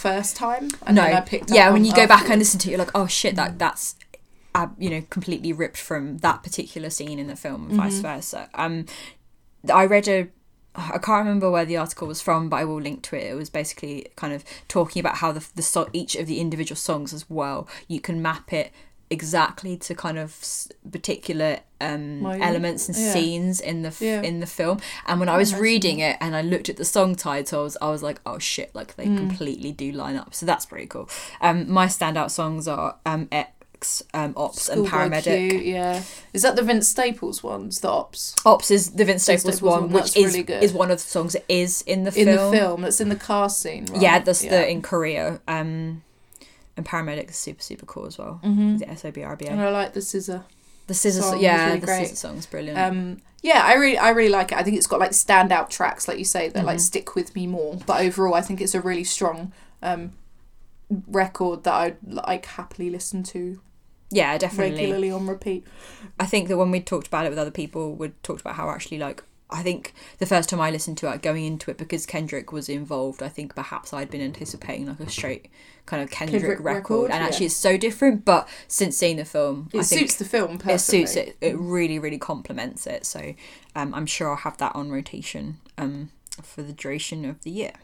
Uh, for our main topic today, um, we thought we'd talk a little bit. It's not like a, a massive deep dive, but just like quite a nice reminisce um, into kind of teen drama, high school television. Your favourite. Um, my fave. This came up because we were talking. Uh, on Twitter about Riverdale, as I often do. Um, I use lots of Riverdale gifs in my conversations. Um, and we kind of got onto sort of a thread with various people sort of chiming in, discussing their favourite teen TV film, uh, TV shows of past and present. Um, so we thought we'd have a little chat about that. And I think it also ties in really well with Lady Bird anyway. I was just thinking this actually when we left the cinema. I was like, oh, it works out This quite well is- today. Thematically, it's beautiful. it's very beautiful. So, firstly, I just wanted to point out that actually going through and thinking about like a lot of the TV shows I watched when I was younger and stuff that I've got weirdly addicted to now, which apparently is quite a common thing for adults uh, in this in 2018. Um, a lot of what I did watch was like quite American based. Oh, yeah, a same lot of for me. American Completely the TV same for me. shows um, but also there were quite a few shows um, that other people like especially in the US might have watched when they were growing up that we didn't actually get over here so we Mm-hmm. might leave out a few obvious ones to other people but um, feel free to message or tweet us about Yeah, it'll them. be interesting actually because I do think that I think there was some that missed the boat over here I also think it's a generational thing as well because I think being our age, there are particular US exports which are Yes. Mm-hmm. like very of the time, and then there are things that I remember watching on repeat, like on channels like E4. So I- E4 E yeah I remember getting there was a period of time over a summer where I remember watching like Beverly Hills 90210 Yes. reruns. Yes. like, of, the, of like the original, original. series, but you know I must you have wouldn't been have a- grown up but I watching wouldn't have that grown yeah up watching it No. because that wasn't my generation. So it's things like that I suppose that we Mm-hmm. that weren't really on our radar. what were um what were like the the earliest teen drama show they don't have to be high school but ideally high school teen drama shows that you watched like when you like the earliest ones that you remember because the first one i thought of well, the first two was Saved by the Bell and Sweet Valley High. Sweet Valley High. Yeah, Saved by the Bell, Sweet Valley High. Did you watch any of like Hang Time? I didn't watch any of. Oh Hang my God, you Time. didn't I see- oh watched my no. so-called life. Oh my god, my so-called life. So yeah, my so-called life. Um, Hang Time was a big one for Yeah, me. I didn't watch Hang Time. Did you not watch When it? was it on? um early 2000s. I remember Okay, watching I it on don't Trouble remember TV. Oh my god, Trouble TV. So I the- forgot about Trouble so the TV. guy that did that Hang was like peak time for T. Like Trouble TV was the channel. yeah, it was for like the teen channel where drama. you get all of your teen Yeah. teen stuff. So the guy that did um, Hang Time was also responsible for a whole bunch of other TV shows. I mean, so I'm looking now. Hang Time ran from 1995 to 2000, but I probably only was So that's- aware of it. yeah. Mm-hmm. End of the 90s, early 2000s, because it was shown on like Saturday. So it's basically the same time as Sweet Valley and Saved by the Bell and stuff like that. Yeah, completely. And I'm talking about the college years of Sweet Saved by the Bell, not like the oh my re god, college stuff yes. when they went back and had like new class or whatever. No. God, that's so funny. That's a isn't no. it? So That's a yeah, hard those, no. Mm-hmm. those I was obsessed with Saved by the Bell as well. Like I was obsessed with Zach Morris. Yes, so obsessed. I was, like, As desperately in always, love there's with got to Zach be like Morris. someone in each show that you fancy quite a lot. I can't remember all of the early ones, but definitely Zach. It's actually funny if I think about like all of my early crushes. They were very much in the line of like High school Zach boy with floppy hair. and blonde. Yes, blonde. My- That's never my, My thing first like real IRL crush was on a boy that had like blonde hair. Mm-hmm. Yeah. was very like now. Mine was the boy that turned into the cat on Hocus Pocus. oh my god. He was my first crush ever. Thackeray Binks. Yeah, what I- took you so long? Uh, yeah, exactly. Like I fancied him so much. Must I have been the was long thinking hair. Leonardo I also DiCaprio. fancied all of Hanson, so it was definitely the long hair. So yeah, so Hang Time was a good one for me. Um, have you ever seen City Guys? no, what city CITY? guys? You must see what. Have you never seen City Guys? No. City Guys is about a, a white kid who becomes friends with a black kid. They live in a Oh, city. how very forward thinking. Was multiracial. Yeah. that it's- American? Yeah, obviously. Of course. Have you never seen Malibu CA? Yes. Yeah, was obsessed with that as well. One on one.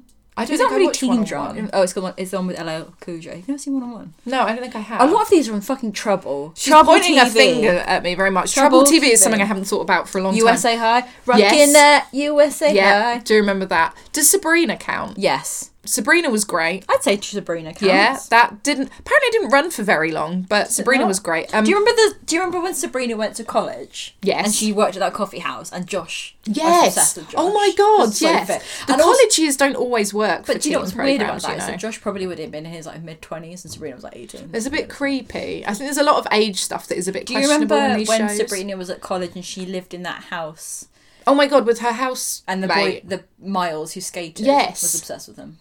I love Sabrina. Should we Sabrina's watch some so- Sabrina? Yeah, can we? I went through a stage at uni of just watching Sabrina all the time, Yeah. like in my dorm room. Well, it wasn't a dorm room; it was just a flat Halls. halls. It's called halls over here. Halls of yeah, residence. in my halls of residence, um, I just watched Sabrina like back to I back love all the Sabrina.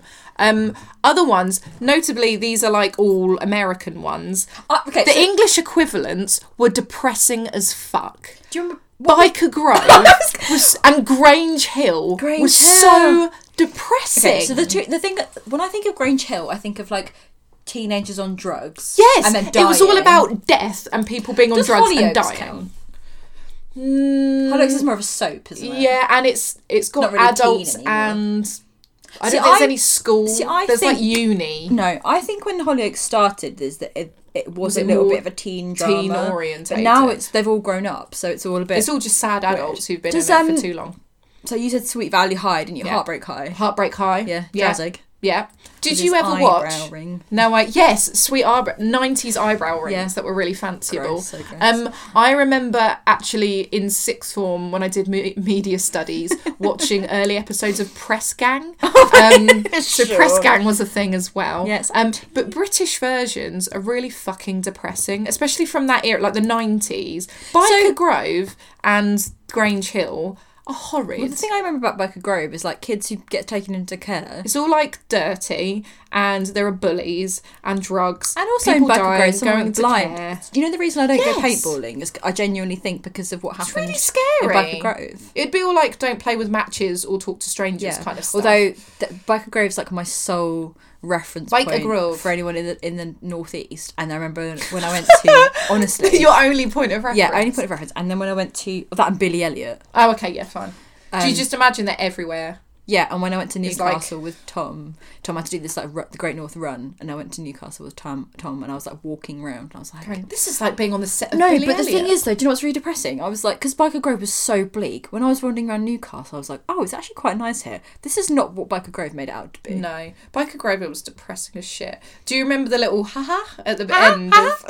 That is, Well, yeah, this is such a British cultural reference. Everyone's going, what are you Going like, talking "What are you about? Yeah, so they. I mean, I mean, I guess the skins count. Well, I had to do some um some some time time digging. That's not chronology. I had to look at chronology quite a 'Cause lot. I was at because uni when Skins There were came the yeah, there were the early years of like Saved by the Bell, Mm. Sweet Valley High, fine. Then you've got like Early two thousands. early 2000s when we were teens. Go on. So we've got Buffy, which for Oh, me yeah, is Buff- like yeah, yeah, completely pinnacle fine. high school. That was 97 to 2003. God, so that that makes- was that makes me peak feel for so us. old just saying watching that on BBC Two. Um, Buffy, the high school years. I mean, the first year of college was pretty good as well. Then it starts to go downhill, which is definitely a running theme. The The, first year of college and when, college years don't work for these. no, shows. and it's, that's always what ruins it, isn't it? Is when they go. They go to co- they grow up. I could talk about this with regards. I mean, I'm assuming we're going to talk about Mm-hmm. the OC, but yes, my interest in the OC definitely waned. Did they when wane, They went to right? college. Um, exactly. but with with Buffy, that first season of college is fine. yes. And then I don't know if we did talk about this before, but I definitely I fucking hated Riley. Riley, And Riley's then- the bit and that then Oz- everyone and went then off. then Oz left. Yes. and like Seth Green was really like There was no Angel. There was no Oz. Riley was on the screen too much. It Buffy had becomes whined less- about too many boyfriends. it becomes less Where was relatable Giles? as well es- if you, especially if you think about things in like the l- early 2000s Mm-hmm. like when we were that age that was like t- prime age and Yes. it becomes less rela- when they go off to college and you're like oh no they actually have adult problems now this is less Exactly. interesting. You want you want the teen angsty problems. Yeah, You don't 100%. want like the tax paying problems yeah like oh they're now or the job, the employment options. No. I'm not interested in that. I'm Career. interested in like who's dating who, outfits.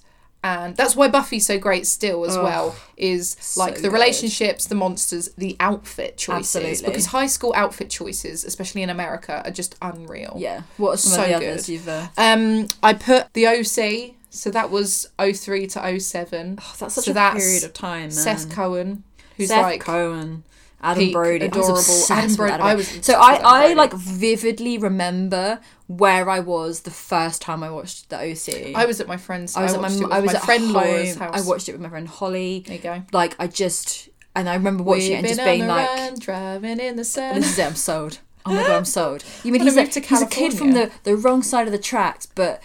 Sandy Cohen takes him in because he's got a shit life, and then Seth Cohen is my dream man, and they're going to be oh cool, yeah, so sold on this. So on it. Yeah, absolutely. Chris McCur. Oh my god, Chris McCall Peak. wasn't that Tijuana. Ti- oh, the I never knew Tijuana Tijuana was a episode. place until they went there. I had to Google it. yeah, just brilliant. So the OC was great. Again, that waned at the end. Yeah, so I, I, the first two seasons of the OC are really, really, really good, and then the then last what's her name died. Um, Marissa Cooper. yeah, Marissa Cooper in the car. died. cr- Oh my god, do you know? What I think about Which this was one- like- I think about it when Ryan carries her. Yes, which is harrowing, but also I was like, oh, she's gone. Bearing in mind, well, that, I can't remember if they were dating at the time, but didn't it was his brother that like? Oh my god, I'm just Mm-hmm. tragic, thinking about really this. horrible. She was insufferable though. I Were mean, she you- was were you a- insufferable, Were you but- like a summer or an Anna girl? S- uh, I was kind of a summer girl Were because you she was really? original. Yeah, Interesting. I was massively pro Anna. yeah. I think most people probably was. I was. I think it's just- because she was more relatable to me. oh, she was nicer. She was much nicer, and she like actually had the same interests as, But- as Seth. Yeah, but Summer and Seth had like the the original flame, so I kind of yeah, I was really into Captain them. Oates. Yeah, Captain Oates. Um, I Sandy Cohen, best dad, hottest dad. hottest dad. Those brows. Hottest for us. Um, so that's a great one. I went through a small phase of watching uh, the reboot of 90210, oh, which was you oh really? wait to oh, thir- yeah to 13. So that was uni. Oh my so God. I watched like the first season of that, Sure. and but it was basically because I really like watching high school American dramas. Yeah, and that's how like weird they are. I, there are some late stage ones. I remember I watched. So I was really into the OC. I was like Yes. super into One would- Tree Hill. Were you a One Tree Hill fan? Because Yeah, I but never got into One Tree I Hill. I, remember- thought they were so boring. The thing with One Tree Hill is they all looked about forty five. They're so grown up in One Tree Hill, and it's so preposterous. And then half the time They I are forget, like 35. half the and- time I forget the fact that the show itself was about basketball. Yeah. That's why I didn't watch it. so April. little. I was allergic to basketball. sports, so that just wasn't going to It happen. was really weird, and they were all really grown up. And then one of them has a baby really young, gets married. It's all very Mm-hmm. Yeah. strange. But yeah, I was super into One Tree Hill. Did you watch Dawson's Creek? I did watch Dawson's Creek. I didn't watch Dawson's Do you Creek. not? No, I watched some of Dawson's Creek, but It's not why all of it. it's why I genuinely think that that's why I love Michelle Williams so much Oh, I can get because that of because yeah. her being Jen Linley on Dawson's yeah. Creek. They didn't run for very long. No, I didn't. But- Pacey Witter. Did you watch Roswell? I did watch Roswell. Did you like Ros- Roswell? Uh, well, I watched Roswell, but I don't Uh, think I ever really what was the liked theme Roswell. tune of Roswell? They were all kind of boring in that, don't you think so? I But I- that was the theme don't tune. remember it at all. Dido. The theme tune of Roswell was Shit, a Dido it was. song. Uh, But I should have been more into Roswell than I was. yeah, that's because like that was really up your alley. really like Really up pertains your to my alley. interest. But I think they were a bit wooden in that. They're not very. It's not. Very, it wasn't a good show. The whole thing No. was preposterous. Does Gilmore Girls count? Uh, yeah, Gilmore I'd say Girls so. counts. The early days of Gilmore Girls. Yes. Yeah. Always. I mean, that's obviously like a given. Yeah. Um, I didn't watch Veronica Mars. You didn't watch Veronica Mars. Von obviously watched Veronica Mars. I was obsessed So- with Veronica Mars. I don't even remember what channel it was on. Do you not? Did did you not watch it? I don't think it was on any. Cha- was it on any It was channels? on. It was probably on E four. Do you think this is a like? Not that there's a massive age gap between us, but do you think there's like a Rude. bit of fall for? rude. No, but like Von is the same though. Von watched it as well, but I don't remember Did having you not that. watch it? I don't know. It's a very. Maybe there's like a two year gap because there's two years there where I I don't. I think that's remember why I love it Kristen being Bell on. so much as well. Like Yeah. I like mainlined all of the good plays. Kristen Bell's great. and I don't think I would have watched but I it never did. They without- reboot Veronica. They did a Mars? film. So the thing with That was Veronica it. Mars is I think there were only one or two seasons. Von will probably be able to correct, and she'll listen Yeah, of to course this and she get will. really annoyed. Um, sh there were only a couple of seasons, and I think it got cancelled. And then they made a film not that long ago, and I haven't seen the film. No. but I have a feeling the film was made through like Kickstarter. Like Oh, because the like, fandom, just fan- the fandom of the Veronica fandom's so Mars big. Mm-hmm. is so it's a really good premise. Yeah. And I can't listen to the Dandy Warhol song that was Without the theme thinking tune of without it. thinking of Veronica Mars. So Did you watch Smallville? uh, one that was season. another one that I wasn't into. I don't. Isn't it weird to think that that was about Superman? Um, I don't. Yeah. I don't. I watched one Tom, season. what's his name? No, was it Tom? No, it what was, was the something main Tom guy? Tom, something. Green. No. No. Why is everyone green for I me, don't know. April? Um, I don't. Yeah, I watched one season of Smallville. It was fine. Tom something. Yeah, I was never fussed. I kind of lump Roswell.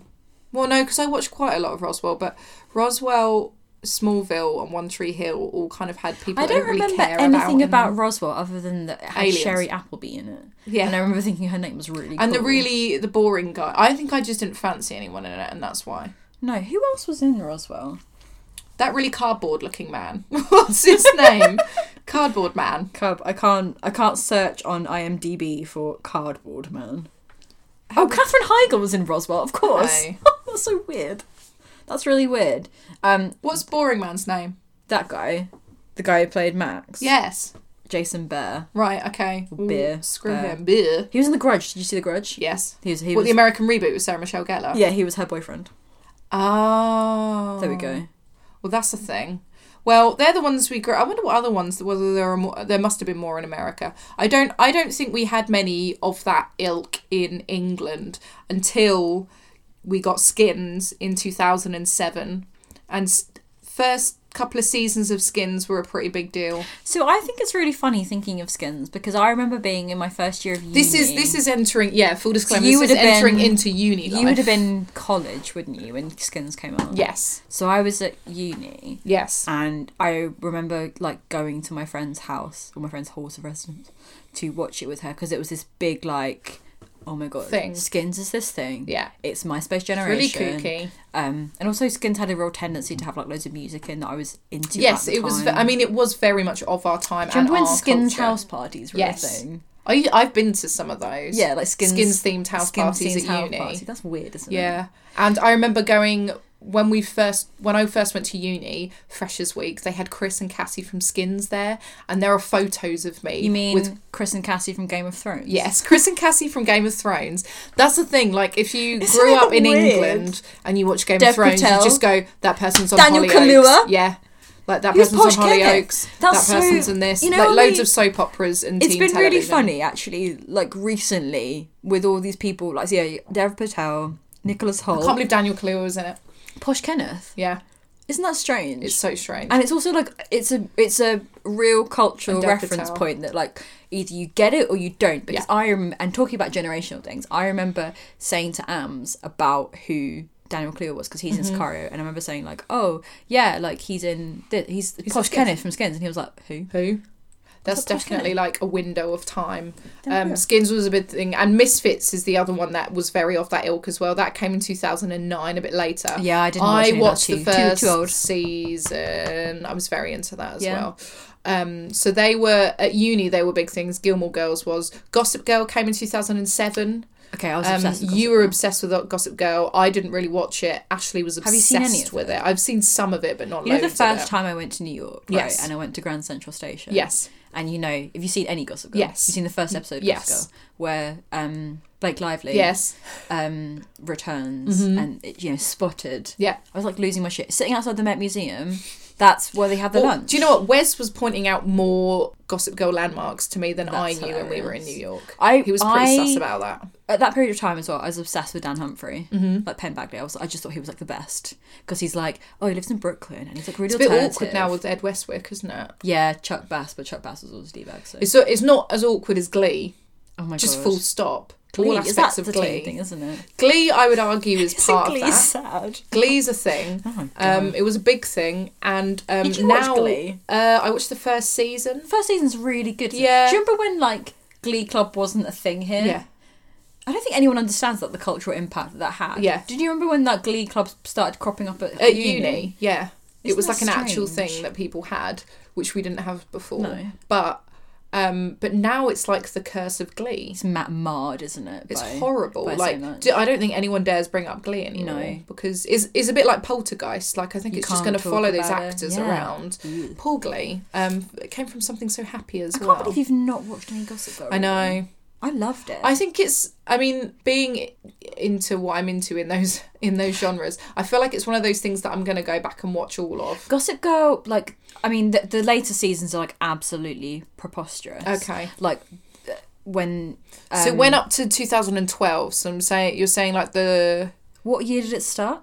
07. Yeah, so the early years. I think I've watched probably the first three seasons Uh-huh. and then just stopped Stop. because it got just a bit ridiculous. They tail off, don't they? I t- it held you off. have to be careful with teen television. 'Cause the thing it with- tails off. again the thing with gossip girl is that it, it you and often i find in teen shows you have like the original generation Yes, they And try then- and reinvent the wheel, don't and the they? thing they did with um with gossip girl is that they tried to make um like jenny humphrey who's like dan humphrey's younger sister they tried Like Mm-hmm. to, the main- to turn her into like the serena vanderwoodson Mm-hmm. type Yeah. kind of character Yeah. and it just doesn't really work That's what I think where they go wrong. It's almost like people grow up and out of roles and Yeah. it doesn't work anymore.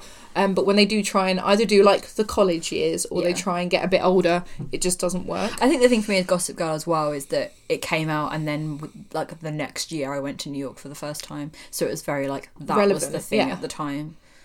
So yeah, it You're was on like a kinda Gossip good. Girl tour. Yeah. Um, I assume Friday Night Lights. That was when that became a big thing for So you. Friday Night Lights, um, I don't necessarily think oh, That's it's 06 tricky. to 2010. Yeah, but I didn't. I didn't watch it till it was Later. done. Yeah, it's actually quite early. Like if I think I The would have been- only reason I really got into Friday Night Lights is because Tom was touring with a band called Polar Bear Club, and um, who were like similar age to us, but that was a big thing for them. in America. Yeah, it wasn't. Re- it's not really over here, or it's only no, and recently. in I recent do you remember? years I been remember available over here. I remember that Vix, um, we had to like download illegally download like all of the seasons because you Yeah. just couldn't watch it. I here. remember. I watched. I've only seen the f- three seasons, Yeah. so I need to finish it. One day I will finish it. But yeah, I had to like download it all. Yeah, 'cause it because you just wasn't- couldn't watch it. It's only in recent years that it's been available, isn't yeah it, on really? DVD and then it was on Netflix for a while as well. I mean, I guess um, Friday Night Lights is a teen show because it's about high school. Hmm,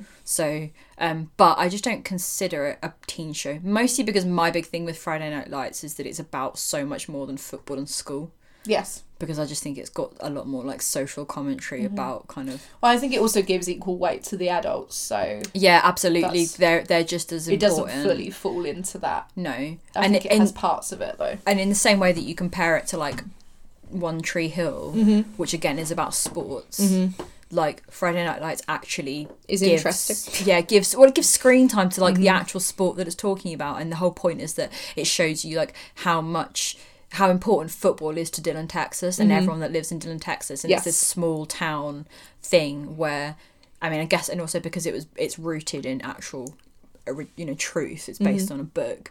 Um, about a town in Texas, so I think it's about much more than the high school. But I guess it's a teen show. I wouldn't put it in the same category because I think it's so much better than a lot of teen shows. But then I think that says a lot about how I perceive Teen like shows. what a teen show Yeah. Hmm. is and what a TV show is. And I think that Friday Night Lights almost like straddles Yeah.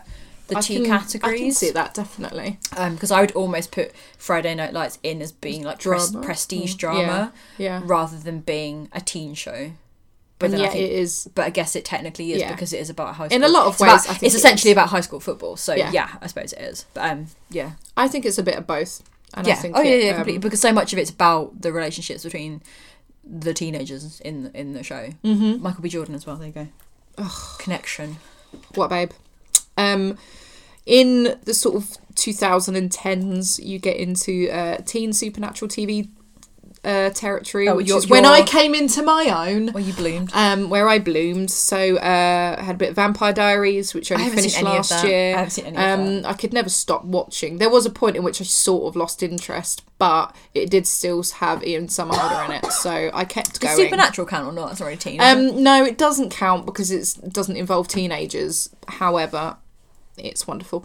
Um, Teen Wolf was another one. I watched the first two or three seasons. Your of Teen infatu- Wolf. your yours and Von's infatuation with Teen Wolf is the only reason that Teen Wolf is ever on my radar. yeah, Secret Circle only ran for one season. That was pretty good. I remember vividly the summer you were obsessed I with it. Secret really like. Circle. I was so bummed that, that based on a didn't book? carry on. Yeah, I can't even remember who it's by, but I mean it flopped. So probably because I was the only one watching it, and Mm. I couldn't watch it over here, so I had to download it. So it wasn't helping their viewing figures.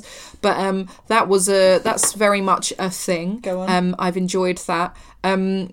I really enjoyed Scream, which was Oh, the MTV yeah, I reboot. guess. Oh my god, it was basically taking Scream and mixing it in with like uh, some which cheesy uh high school anything yeah just really shallow but also with lots of gore Sure, um but that's great but what i'm well it's ran for two seasons so far so it began in 2015 we've had one season over here um which was just yeah it's total mtv like fodder it really is but it's pretty addictive um didn't realize that harvey weinstein was the lead producer on it though Oh, so was that's he? a real bummer Gross. Oh, I guess so was bummed Scream out. a wine? s- Yeah, maybe that's Yeah. probably why. Then it must have been. It's the bummer. content. Um, this yeah, does Pretty Little- Little Liars count? yes, hundred percent. So Pretty But Little I Lies, really liked Pretty 100, Little hun- Liars. I The first, love. the first two seasons, I think I Mm-hmm. watched. I've watched it all. That was a summer It binge got- as well. It was like it was on, and I remember watching it. And then,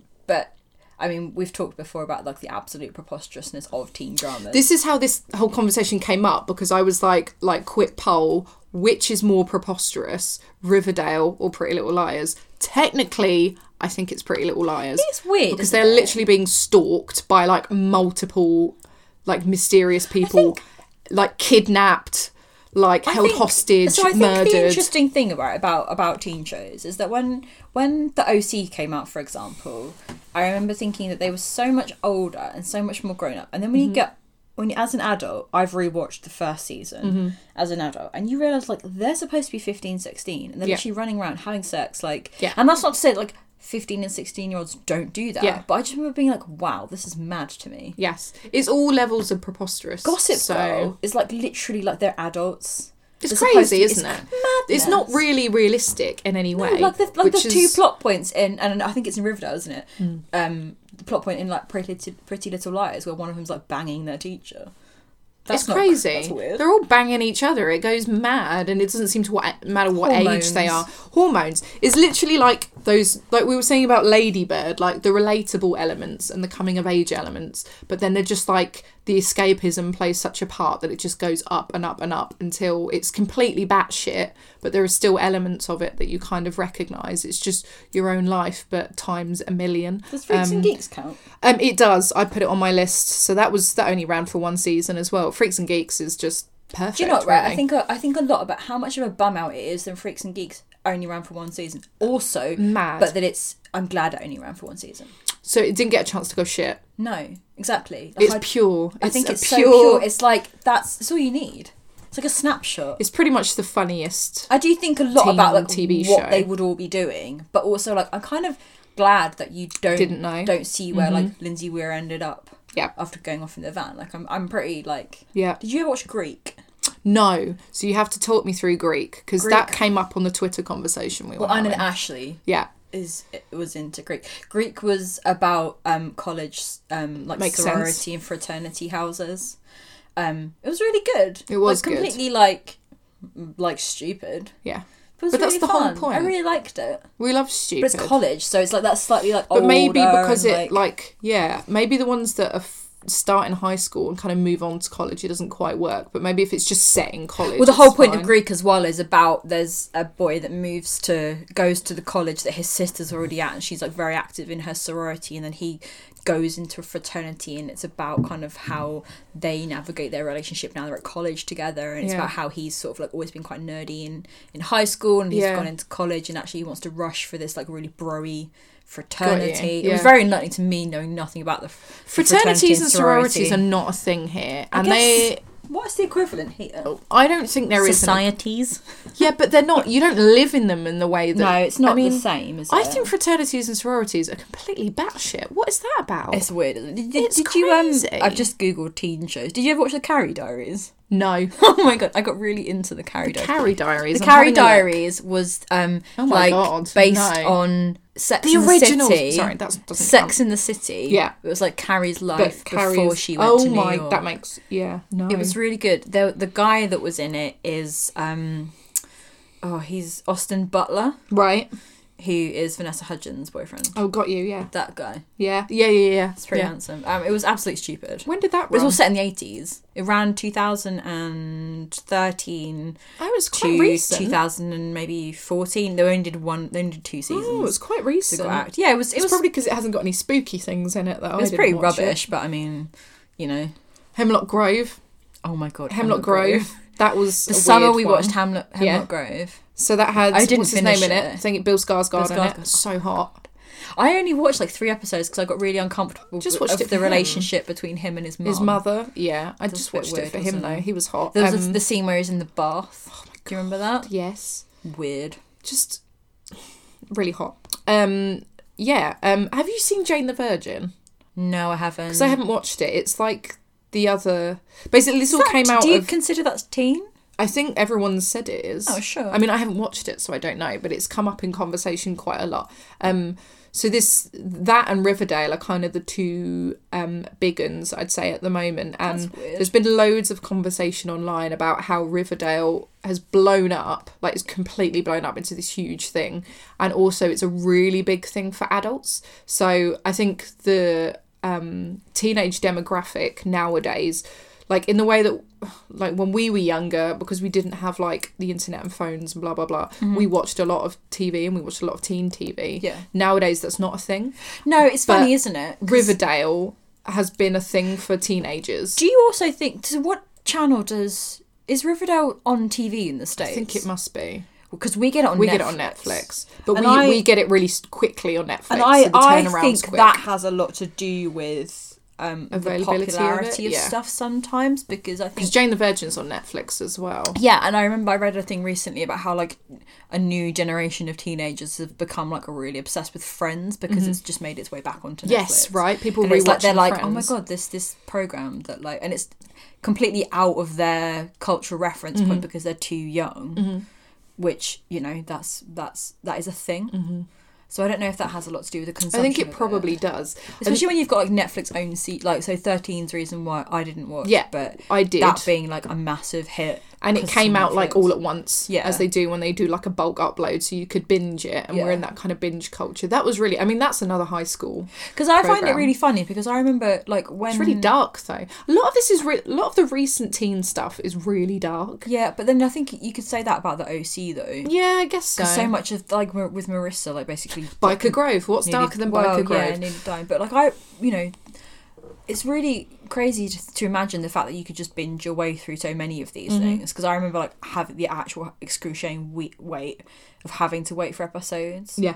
like w- with watching the oc Yeah. of just being like oh my god To we wait have a week, and if you And- miss it, then and will you also, be able to like- see it at all? also knowing full well as well that the series had already aired in the states because now i think that there's less of a difference time wise Mm-hmm. I think that's one of the good things about Riverdale is it's been coming out here pretty much instantly in the same time. Like there might be like a two day yeah whereas waiting time, but I- we're not waiting a whole year. No, and I remember when I, you know, when I was a teenager with things like the OC and even with Gossip Girl as well, is It's the, probably like se- six months. the season would air and then it would finish in the States and then we would get it here. Yeah. And I guess it's before spoiler culture. Yeah. So the internet was very much like a thing, but it wasn't You as wouldn't go on. pervasive. Yeah, So the only reason you'd ever really stumble across like OC spoilers is if you happen to like read an interview Mm-hmm. with them online where they'd mentioned it or you happen to go onto like a forum Yeah. where they were talking about it. Yeah, But there's just God, not forums. this Do you remember when forums? yeah, were exactly. A But daily that's thing. the thing, though, is that now it's like literally I could pick up my phone and look at my You would news read a app, spoiler and it would straight be away. Mm. like you know shock in blah blah blah. And you're just like, oh for fuck's sake, I haven't seen this yet. Like, so I Yeah. just think you know that says a lot about uh, the, the kind of bil- binge watching Yeah. culture. Yeah, but Riverdale's had. um There's been quite a lot of talk online about how adult people our age and sort of even older have been really into Riverdale, and it's really blown up with people in our demographic in ways that other sort of teen shows uh, haven't. But do you think with Riverdale that has a lot to do with its basis in the Archie comics? I don't know because Or is it this just a was some of the nostalgia discussion I trip? saw online because I don't. Lots of people aren't familiar with the Archie No, comics 'cause you to that don't- I- extent. like yeah. I wasn't really, so No. it's not a thing for me. Um, it's very much. I think it's very much like. Uh, I think there's a couple of things. I think that the fact for me personally, the fact that it's a bit like Twin Peaks meets Gossip Well, Girl and I'm- kind of yeah. thing. Um, it has. Um, it's got almost like two tones of kind of. The time has like a weird shift between. Um, it's kind of quite. It's grounded in things that you're familiar with in terms of kind of like teen high school Mm-hmm. television, and it's grounded in um, things that are kind of i guess quite old school like they still drink and eat at diners and it's very you know it doesn't feel like it's present day even though it is um because they've got mobile phones and It's got everything. that There's a lot of throwback- retro throwback outfit. nostalgia like culture. the, f- the episode titles are named after like cult classic films like it's Oh, very okay. throwbacky but uh, and it has all the stereotypes of that genre but it's also quite forward thinking in that like the stereotypes are there but you also have like openly gay characters uh, latino characters uh, they talk about like um online like so cyber like sex cam culture and stuff like that so it's all Yes. very it's kind of set in two time zones and a kind of it's really familiar i think and it kind of gives you that um i guess you want that like escapism don't you Yeah, you yeah. watch teen tv because of like the angst and the emotion of it um and it has all of that but i think it also works it's kind of feels quite progressive as well I think it's also a bit of both I think also what's interesting thinking about teen TV is that I don't think I've ever watched a teen show apart from maybe Frinks and Geeks Mm-hmm. where I've gone like, oh, this actually feels relatable to like my That's teen the experience. thing, like- and and having seen they're not relatable really having seen Ladybird and gone like, oh, that's very relatable, Relatable. Hmm. to me of my teen experience. Um, I don't think I ever watched. There was never a time when I was watching like The OC, No. for example. And I guess that's different because it's like a level of affluence which is not Yeah. directly But relevant. to also my- for but there's never us- there's never things where Yeah. I've gone like, and I guess that could be a cultural thing because it's American. I was going to say, like, But a then lot also- of what we've watched and been talking about is American television, and it, a lot of like high school culture over there isn't relatable. I for think us. that's why I like it so much though, and I think it's because like I've always been so infatuated with like American high school school culture, culture. and there does and come like a the point, tropes of that, and yeah, kind of and there comes stereotypes. a point where you're like, because it's so alien, yeah.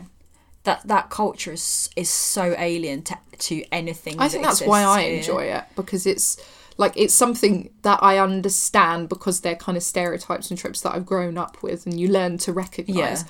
But it's totally it's total like easy escapism because it's it's all totally blown out of proportion. It doesn't really like relate to my life at all. No, exactly. Um, I, I, g- I don't. I can't say that. And actually, I think. I mean, I really liked. I think I probably watched like the first two seasons of Skins. Yeah. And then when they did the reboot, um, of like Mm-hmm. What, with the Effie next and- cast. Yeah, where it Yeah, was yeah, like yeah. Effie's generation, Yeah. the new people. I guess that was at a point where I realized like this Lose isn't con- this yeah. Mm-hmm. isn't as interesting to me anymore because it's not. I just I don't I don't find don't- it yeah. interesting. But I think that maybe had a lot to do with the I fact think that I it was felt too old quite- and actually I was like, about to say, I think it felt quite um not infantile, but it felt I you suddenly feel a lot older than those characters. I and, just like, think they felt I like a massive recognise those mage. characters in sc- in skins, but then I get too old for First them because season- I did relate to yeah, them. yeah. I first, outgrow it. First season of Skins, I felt like very much like, oh, this reminds This me is- of people I went to f- college with, and I This guess is like a slightly amped up version of school. yeah, this is actually what like first year of uni is a Mm-hmm. little bit like. And then as I, as I got older, I was a bit like, this is actually a little bit insufferable of like. You just don't outgrow it, right? Yeah, You're like, whereas "I'm older than actually- this." And I um, and I don't think I've ever like thought about you know British high school or university culture as being something like I really like strived for no, or like you know just pondered over. Yeah. Whereas like it's American. quite aspirational in Oh, well, yeah, American that's the culture, word I'm isn't looking it? for. Yeah, but like the idea of like American high schools and stuff, I just that it seems way more cliques. interesting. Yeah, it's just like a cultural thing which doesn't exist here. No. Not for me in my high school, it didn't at all. It was such a there were such worlds apart. Like Yeah. it's- you know, it's, It's supposed to be like definitely not the same at all. no, yeah. not at all. I think that's probably why I enjoyed it. Yeah. And I wonder if people are going back to it now when they're a bit older because it's obviously completely grown out, uh, gr- blown out of proportion. Like the storylines, it's completely mad. Like Riverdale is like people getting murdered, like and It's so kidnapped, bizarre. and I mean that But the, doesn't. OC, you the know. OC is like that. Yeah. though. like the whole It's the whole mad. premise of the OC is that like, um, you know, Ryan nearly gets sent to juvie, Mm-hmm. but like Sandy Cohen's like a lawyer doing pro bono work Mm. that wants to like give him a better life, so just takes him back to his like affluent right? Orange County house and just says like, "Oh no, he lives with us now." You're you're my And Seth boy now. Cohen is like a complete nerd, and then Ryan's this amazing like, and they get on. yeah, it's just mad but i wonder because it's it's completely blown out of proportion and overly dramatized yet most of the time um the issues that they're dealing with are like quite basic like yeah. boyfriends and Yeah, and that's what it comes down to. boyfriends doesn't and it? relationships and dealing with families It's just, and it's just emo- it's just relationships, like emotional relationships. it's not politics or bills or mortgages No, it's like navigating your love life and navigating your family life and navigating school. Yeah. and that's like it- on a really simplistic level. Sounds great. Mm. It's like the real like those are your. That's the only thing you worry about. And when we like we said with Ladybird, like when that's just like all that's important to Mm. you, when in actuality it you know it might seem like it's the most important thing in the entire world, but actually in the grand scheme of things, like it isn't Mm-hmm. at all. Um, so obsession of the week. yeah so you go first Mine's Michael B. Jordan. so's mine mate Is it really? yeah Oh my is that like a massive God. surprise No, it's isn't he so not. handsome I've and looked at so lovely? many Eric Killmonger gifts this week. Yeah. I'm so Especially- glad. That's one thing I'm really glad for is that as soon as something comes out, or even before, there's just like plentiful gifts out there to use. A bounty of gifts of Michael B. Jordan with his top Hair. off and his hair and his just face and just generally that smug, like smug smile. Yeah, I think that's. I mean, that's easily mine as well. With a little bit of Timmy now, I think going forward for the follow the next week, I'll be thinking a lot about Yeah, Timmy, the- but the- Ladybird. Yeah, Tim. Ladybird Timmy. Also, there was that um, GQ Oscar Isaac spread Oh my this week, which God, I've spent a yes. lot of time talking about. Also, I'd like to use this as an excuse to voice my annoyance at the fact that Annihilation isn't out here yet. Is it not? No, Why do we not two get weeks, and we're not anything? getting a theatrical release. It's going straight. Was to it Netflix. going straight to Netflix? Boring. I don't want to watch one of the most amazing doesn't it? sci-fi films this year on my telly. Why is it not going to? Oh, I don't know. Anyway, go and Do you look at think the. it would do like a limited run at all? No, No, it's not. That's How bollocks. shit is that? So anyway, go and look at the GQ spread of Oscar Isaac looking amazing, and then also just Google Michael B. Jordan. Full Eric- stop. Black He's not Panther. related to Michael Jordan, the basketball player. No. Stop asking. There are a lot of videos of him Being asked doing that. on this press tour, um, doing push-ups. doing push-ups, doing answering um, the Wired autocomplete. thing. Yes, Was a I also did you watch watched that, Did yeah. you watch the? Um, would you rather? Yes, Gooden wasn't it? Yeah. Was he with Andy Serkis? Yes, he was. It was, wasn't it? which is wonderful. Yeah. I love Andy Circus as well. So Michael B. Jordan and the, also the entire cast of Black Panther, I would say. All of them, minus probably Andy Circus and Martin Freeman. I don't think I fancy them. No, okay, fine. No, maybe Andy Circus a little bit. He's pretty ripped. Yeah. I met Andy Circus once, and I made him do the Gollum impression down the phone to my friend on voicemail. Did you? Yeah. Wow. That's a legit thing. I also met Elijah Wood on the same day. Oh my god, did you? Yeah. I fancy Elijah Wood. Do you? E. He's very small. But Andy Serkis was really nice. I also met Anthony Stewart Head on the same day. so Wow. there's my thing. This might be the and most, I also fancy Anthony Stewart Head. this must be the most polarizing obsession of the week. Yes. Michael B. Jordan. Yes, that's the one. Um, so that's us done. You can find us online, Twitter, we're at the thirst, soundcloud.com forward slash the thirst pod. You can subscribe and review us on iTunes if you search for the thirst. Instagram, we're at the thirst pod. Um, our Tumblr is the thirstpod.tumblr.com and you can email us the thirstpod at gmail.com. Leave us some reviews. Yeah, leave us some reviews and send us in things you want us to talk about as well. Future topics. Cool. Uh, bye. Bye.